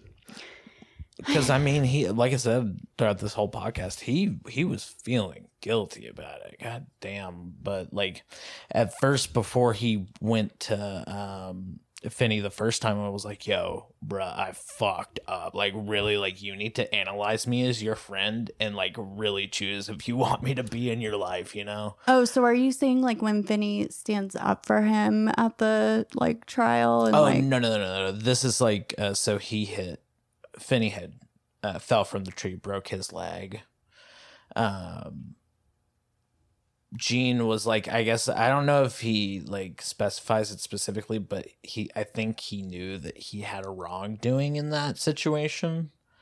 Um, like in the back, because I mean, he even describes it as like it was literally like in the back of his mind, literally like he wasn't it kind of seems secondhand to him like uh, involuntary in a way. Yeah. yeah like that he jounced this and he like had this feeling i don't know if it was ever named until like i don't know i don't know what part of the book it would be named in but um i don't know I don't think it was it was simmering and i think that's where the guilt feeling comes in like it, it came from that and then um i guess well, and I think Gene being, I, I think maybe I'm getting a little off topic, but like uh, Gene, before realizing that it was guilt, like that denial of him, like doing that, do you think that benefited him at all? Like, uh, do you think it was better for him to confront that?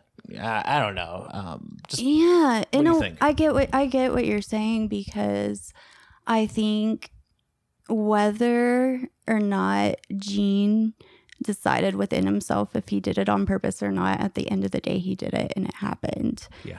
And I think regardless, I, I think that guilt would have been with him even if he knew like I didn't do that on purpose. Like and for me, I think it's because he loves Finny and you can see it as because there there's the rivalry there. You can make a lot of different cases for why Yeah.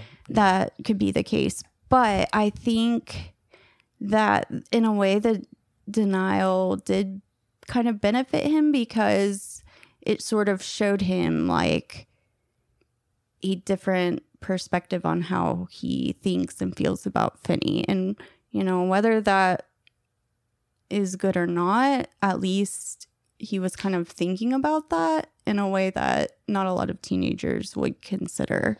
Hmm. Interesting. At first, I was going to say no until you said all that stuff you said before that. Right. yeah. Yeah. No. Uh, damn, Shannon. Uh, so that wraps up the themes. Um, I think that was great. Um, I guess I don't know about you, but like this, I, I mean, it's required reading in school. I think. I think because it is so like, I, I imagine it as like a a knitted quilt or something. There's just so many threads that like intersect and and like the war thread and then the you know the you know I don't know homoerotic tensions or you know if, if that be a thread in there and then this guilt self esteem Coming of age. yeah coming of age like it's just, yeah it's it's weird that how all this interweaves and um, i think the public definitely agreed with us uh, because in 1960 it won a new york times bestseller for uh, Oh, fiction uh, won the 1961 william faulkner foundation award being the inaugural winner um, also in 1961 was a finalist for the national book award for fiction Oh, yeah. And you know what?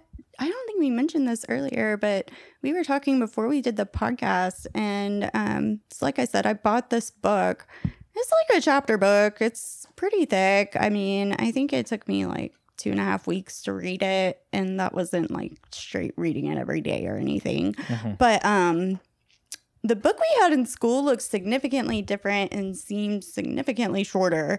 And I do feel like what I read didn't include everything I read in this version. hmm Yeah, maybe that was something we should have brought up earlier. Like, I think maybe I read a, I don't know, listened to a different version. Because, like you said, you I brought up think a you you up. listened to the same version that I did, Uh-huh. but I think or that I read, Mhm. but I think that both of us originally read a different, like shorter version. Ah, I see. But the one you listened to was really long because I went to listen to it too, and I was like, "Oh, I don't have time." Yeah, it was like six, eight hours or something. I, I would listen to it after work every day, like on the way home. Yeah, I love that. it was a nice, nice tradition for a little while. Yeah, I, I mean, I can't recall exactly what they cut out. I was thinking maybe the part where he tries on his clothes, but I feel like I actually remember reading that. Um, it could have been some of the scenes where they go into that like smoke place where they go to smoke. I could see them cutting that out for school for whatever stupid Oh, I, reason. oh, okay, that makes sense. That makes sense. Um, Shannon, let's get into our closing segments. Uh, oh, okay. Actually, uh, I say closing segments, but I actually want to propose to you something. Um, what do you think about making the? I love the thinking cap. Like whenever you brought that up originally, I was like, "Oh, that's such a good idea." Do you want to make that an official closing segment? Yeah, let's do it. Okay, cool, cool. So we have two opening segments: reminiscing, rewind, and purging our sins, and our closing is thinking cap and conspiracy corner. Ooh, look at us. I love it. I love it. So Shannon, I wrote down a few things here. Conspiracy, or excuse me, thinking cap uh, segment. Uh, which character do you see yourself as, and why? Yeah, so definitely as I read it, I I saw a lot of myself in Finny. Um, just like his personality, at least now. When I first started, not so much, but now Finny, just like his, you know, like you have to live life now. You have to care about people. You have to be kind. You have to have an imagination. You have to want to um, want more for yourself thinking beyond violence, beyond the war.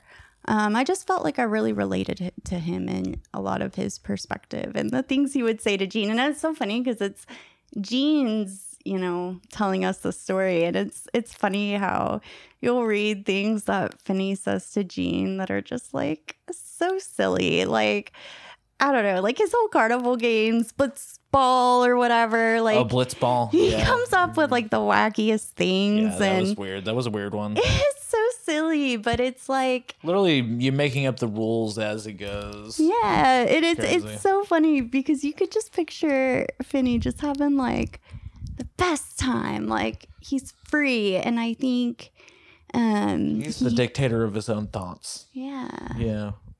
It's- No, no, Finny. Finny. Yeah. Yeah, I love that. You're right. And whereas Gene Is not. yeah, he's not. He needs the. He needs to see what the people say first, and I think Right. that's okay when you're a teenager, as long as you are using those impressions to form what'll ultimately become yourself.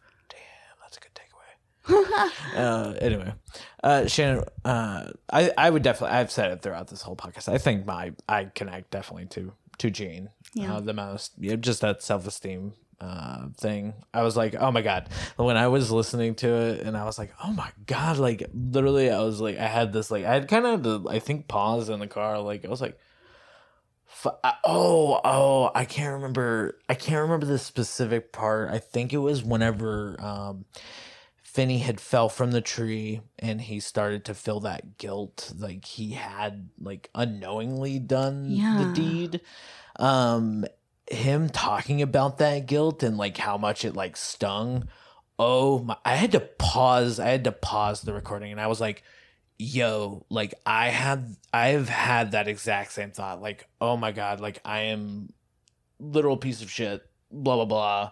And it- so yeah no that's why exactly why i relate to gene so much. Oh my god. I am glad you said that because I do think that gene is very relatable, and it. But part of that though is John Knowles' writing. Like, holy shit! Like sometimes I would read something like what you said, and I'm like, how does he know exactly how I felt before? Like, right what the hell? like, yeah i pa- i paused it for a good like minute and just kind of like sat on that thought i was like oh fuck Yeah. okay that's uh that's intense There were definitely moments that I had to like put the book down because um I was like, "Oh wow, that was like super deep." Um so like, okay, I, this is one of the passages where I I wrote, "What is this feeling?"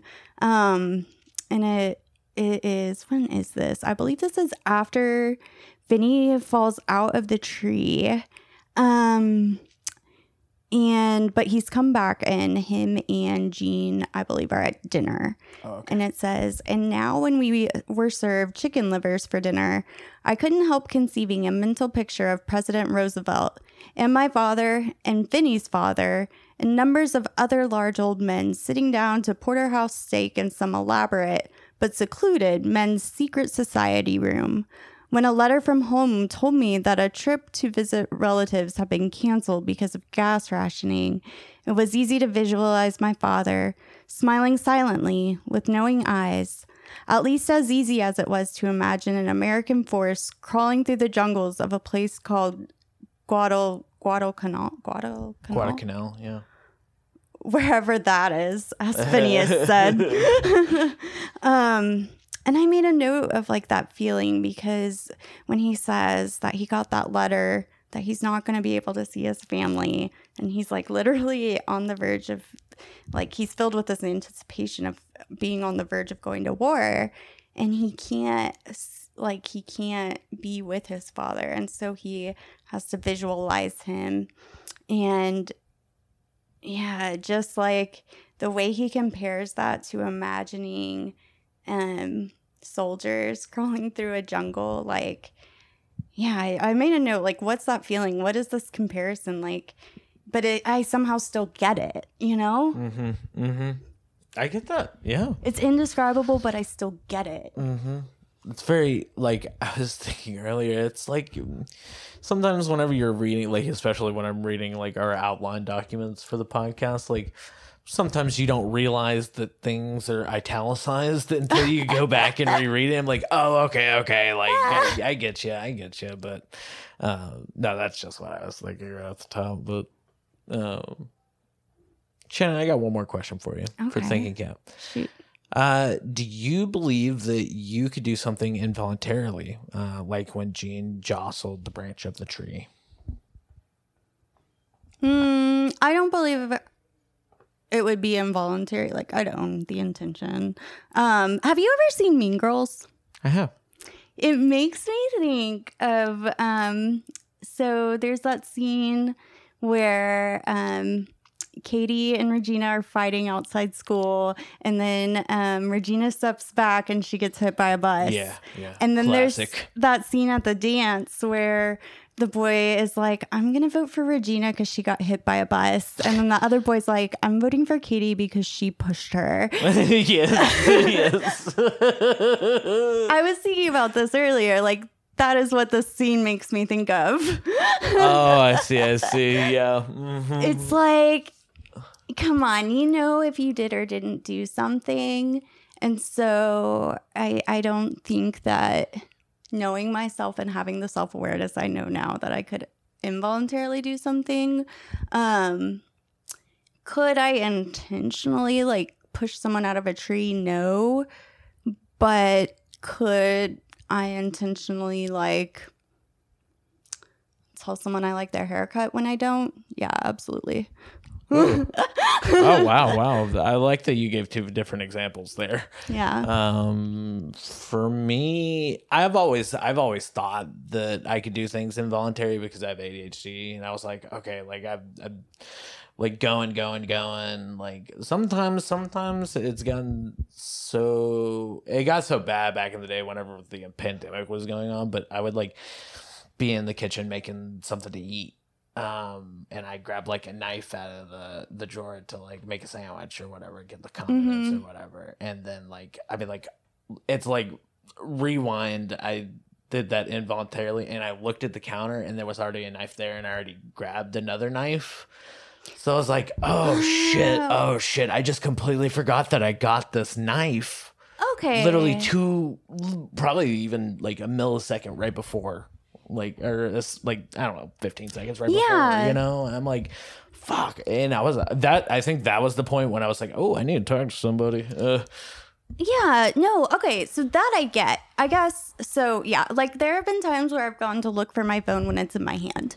Um okay okay good point good So- point we all have those momentary lapses. So David, let me ask yeah. you this because this is how I was thinking of the question. Yeah. Do you think you could do something involuntarily that would affect someone else? oh oh no definitely not Yeah. definitely not I don't th- I just don't think it's possible. And I think that Gene is like reconciling with that fact um because he knows he did it, but he is just struggling with the why of it. Well, and see, maybe that's even the feelings I was having after like experiencing that. Like I saw the, I grabbed, I had the knife in my hand. I turned back around and I saw the knife that I just grabbed off the counter. Like me coming to grips with that. Maybe that's even maybe like I don't know, a similar feeling that Gene maybe had in that Yeah, situation. that's yeah. a great that's a great way to think about it. Like, oh shit. Like like oh fuck okay maybe i did fuck up like oh or like i did do something you know or i don't know i don't know And then Finny, I mean, confuses him worse. Like, that's not even Gene's fault because Finny is quick to be like, you didn't do this to me on purpose. Because, and part of that is, in a very valid argument against them being gay, would be because um, Finny is so genuine and kind and caring that, like, he can't believe that someone would do something so malicious. Hmm. Um, and so I, I think oh shit in order for Finny to like it's almost like Finny has that feeling too after he falls. It's like he gets the same feeling and in order for him to re- like get past that, he has to tell himself that no one could do that on purpose. Fuck holy fuck okay shannon let's get into our other closing segment, thank you for the thinking cap. I had a lot of fun thinking about all those tendrils. There's a lot there. I know, I know. A lot more than I thought. A lot actually. to unpack. I mean, we didn't even unpack it all. We Yeah, I know. kinda- We didn't even really talk about the beach and all that that fun jazz, and I don't know. We can definitely separate into more. I think We uh, maybe about- Mm-hmm. we'll talk about more in reflections. I'm sure. Or maybe in this next part. Ooh, yeah, yeah. Oh, yeah, definitely. I, I was like, where am I at in the outline? Oh my god, I can't find it. Sorry, I had to pause the Good. podcast and grab something. Um, so conspiracy corner. Um, I put Im- implied question mark question mark question mark hor- uh, homoerotic undertones. Yeah. Um, I have here, but I think I'm going to pull it straight from Wikipedia because I think it encapsulates it a little bit better. I'll, uh, okay, so this is another. I was talking to you earlier. I wasn't able to find the source. So there was a source here. It's the American Library Association, Mm-hmm. but their site didn't load for me, so I do apologize. I wasn't able to get into the nitty gritty of it. Um, but I'm just going to read this here. Various parties have asserted that the novel implies homoeroticism between Gene and Finny, including those uh, who endorse a queer reading of the novel and those who condemn homosexuality as immoral. Uh, for example, the book was challenged in the Verona Verona Sherrill, New York school district in 1980 as a filthy trash sex novel, despite having no substantial female characters and describing no sexual activity. Uh, though frequently taught in U.S. high schools, curricula related to a separate peace typically ignore a possible homoerotic reading in favor of engaging with the book as a historical novel or coming of age story. Knowles denies any such intention, stating in a 1987 newspaper interview uh, Freud said any strong relationship between two men contains a homo- homoerotic element. If so, in this case, both characters are totally unaware of it. It would have uh, changed everything. It would have. It wouldn't have been the same story. In that time and that place, my characters would have behaved totally different. If there had been homoeroticism between Finny and Gene, I would have uh, put it in the book. I assure you, it simply wasn't there. Okay. So I have a lot of responses to that. So I'm going to pause you. Okay. Um, because I do actually have so in the book that I bought, there's an afterword um by um a writer named David Levithan. Um and he has a response to that. But the first thing I want to point out is that um so he gave that he made that statement John Knowles did in 1987. So um you know, there wasn't much I, I don't think that significant progress had been made towards acceptance of the queer community at that time. So Yeah. um I mean for all I know, John Knowles is the one still grappling with denial. Right, Jesus. Um, but anyways, um, Levithan uh, writes. He says, "So there, there is the context and the subtext within Gene and Phineas's friendship. The context being it is 1942, and the boys are seeing their relationship through the lens of their time, not ours." The subtext is there's clearly love and desire between Gene and Phineas, but what kind? Um, Levithan then um, quotes what you just said from Knowles, but then he goes on to say, This is what the book means to me. Wait, no, I'm sorry. So, this is what he says in response to what um, John, Knoll- what David said John Knowles gave in that interview. So, Levithan says, This is what the book means to me. And I completely accept if there's any gay desire. Neither Phineas nor Gene is consciously aware of it. But when it comes to what the story means to me, so much of what Knowles writes gets to the heart of what it could have or what it would have been like to be gay at that time and what it can still be like to be gay now. I'm actually going to read a little bit more of what he says real quick. Um, and because Levithan says, I'm not just talking about the pink shirt. Um, and he does uh, refer to this quote. I remember marking it. It says, um, I wonder what would happen if I looked like a fairy to everyone, Phineas says, adding, Well, in cases in case suitors begin clamoring at the door, you can tell them I'm wearing this as an emblem. And that's when he puts on that's when Phineas is wearing his pink shirt. Right. Um and then when Gene wears it, it seems standing there in Finny's triumphant shirt that I would never stumble through the confusions of my own character again. So much of what Knowles writes about, war or youth or friendship, also resonates with the love that, to borrow the phrase, so often dared not to speak its name. Many gay men, years later, look back and see both their fear and their willful escape from it. If you broke the rules, then they broke you. We can relate to that. Or, I was used to feeling something deadly in things that attracted me. There was always something deadly lurking in anything I wanted, anything I loved. And of course, the beautiful haunting line at the end of Gene and Phineas's day at the beach together. Perhaps I was stopped by that level of feeling, deeper than thought, which contains the truth. So, Knowles did not write about two boys who know they are gay or have gay, conscious gay feelings, but he certainly created a compelling resonance for boys who do. Yeah. Okay. That's uh, that's exactly what I thought. I was like, yeah. Nobody was conscious of like these two main characters. Not conscious of that. And I think, but it is. I think that's yeah. That's a great point. That yeah, because I mean, I was thinking about it afterwards. Like, definitely, there's.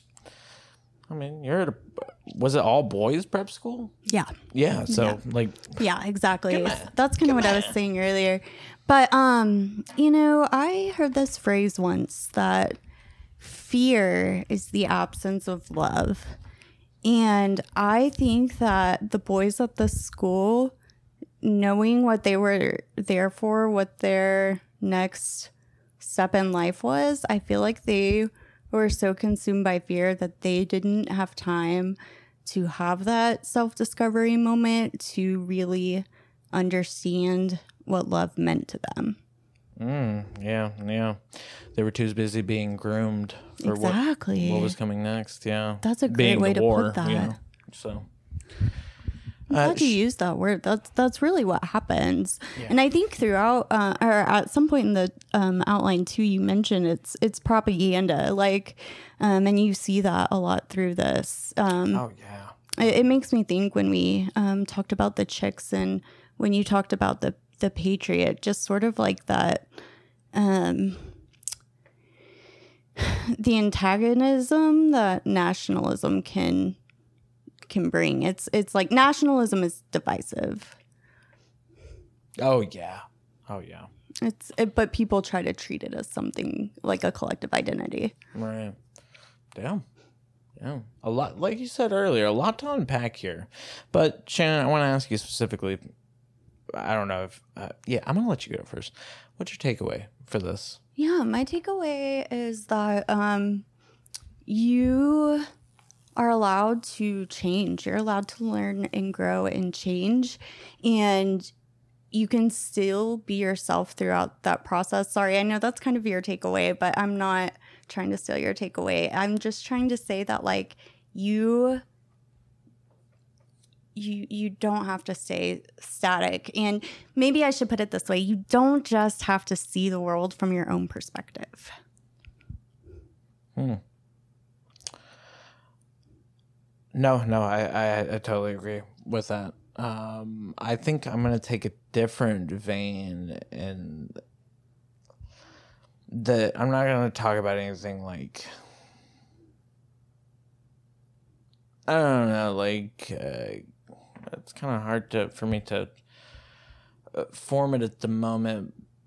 But like I don't know, being aware of those POVs, like I don't know. Um, Gene, in my opinion, Yeah. Gene, in my opinion, was so secluded and so closed off from many thoughts and different ways of thinking yes that it honestly kind of obstructed him and his emotional growth, personal growth, whatever you want to call yes it. Yes, that's so good i'm sorry i'm gonna interrupt you but that is so good because that's why like he creates that tension because he doesn't understand how Phineas can have this perspective and be this way. He wants it, but he can't get it. It's framed as though it's a very, like I said, like a, like I don't know, rivalry. It's framed that way, yeah. Yeah, and it's not. It's not. It's, about the point of view. Yes, yes, yes. Good job, David. Wow.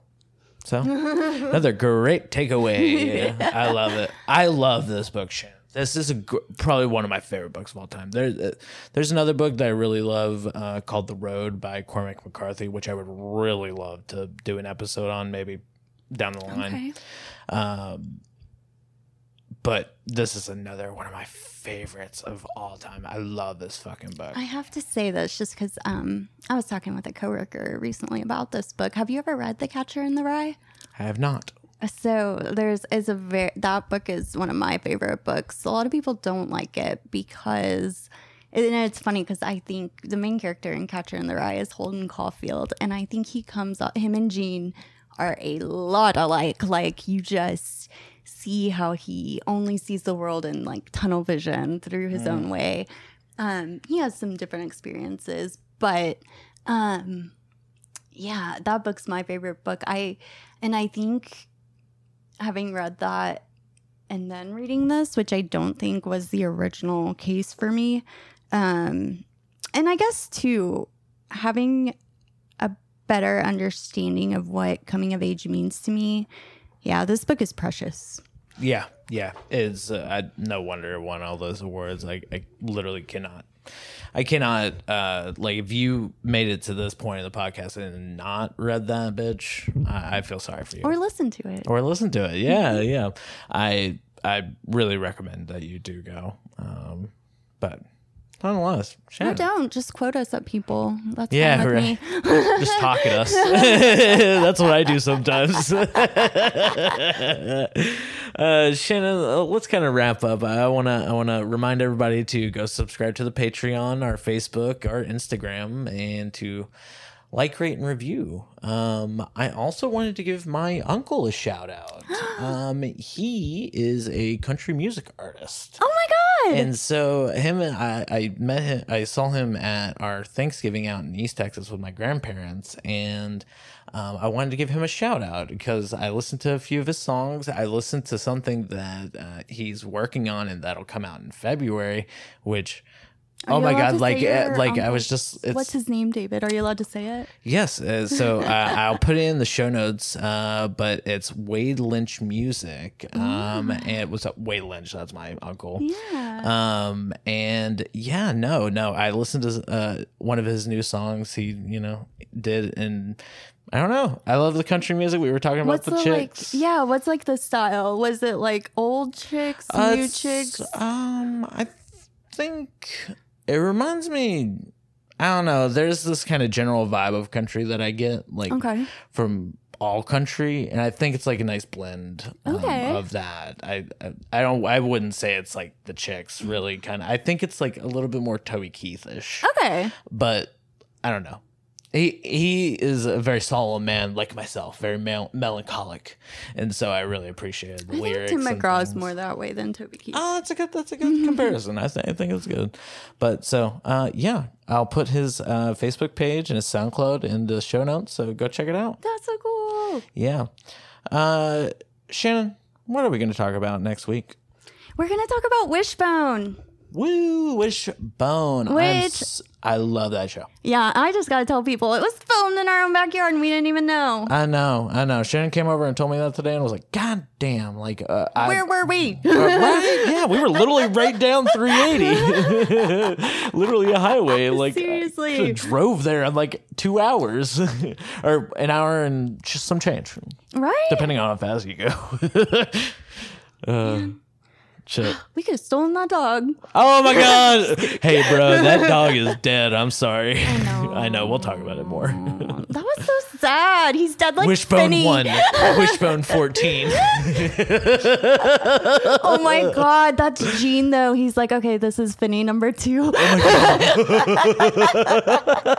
hey, leper, what's going on? oh my god, that was a All right. nice laugh to wrap everything up. yeah, we couldn't leave it how you did. Uh, Shannon, um, I don't know if you want to like sign off. I need you to sign off, and then I thought of something to. Oh, d- really? Okay, I was gonna say I gotta go push some kids out of some trees. I gotta go help them up. That's good. Leave his ass broken. Just kidding. Bye, everybody. yeah. Into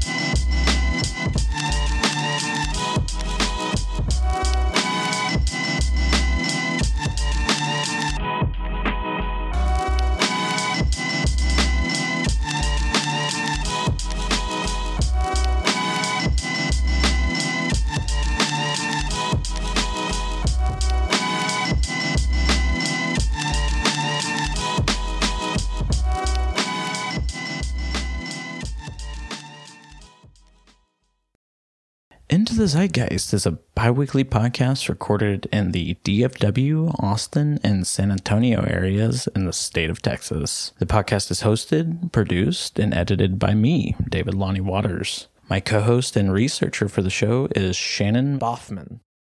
As you know, all of our shows are fan funded on Patreon at patreon.com slash WDM1. The following names are at the producer support level or higher on Patreon, and for that, we're stoked for your sponsorship. Lone Star Aeronautics, Sharon, and Keegan Gunther.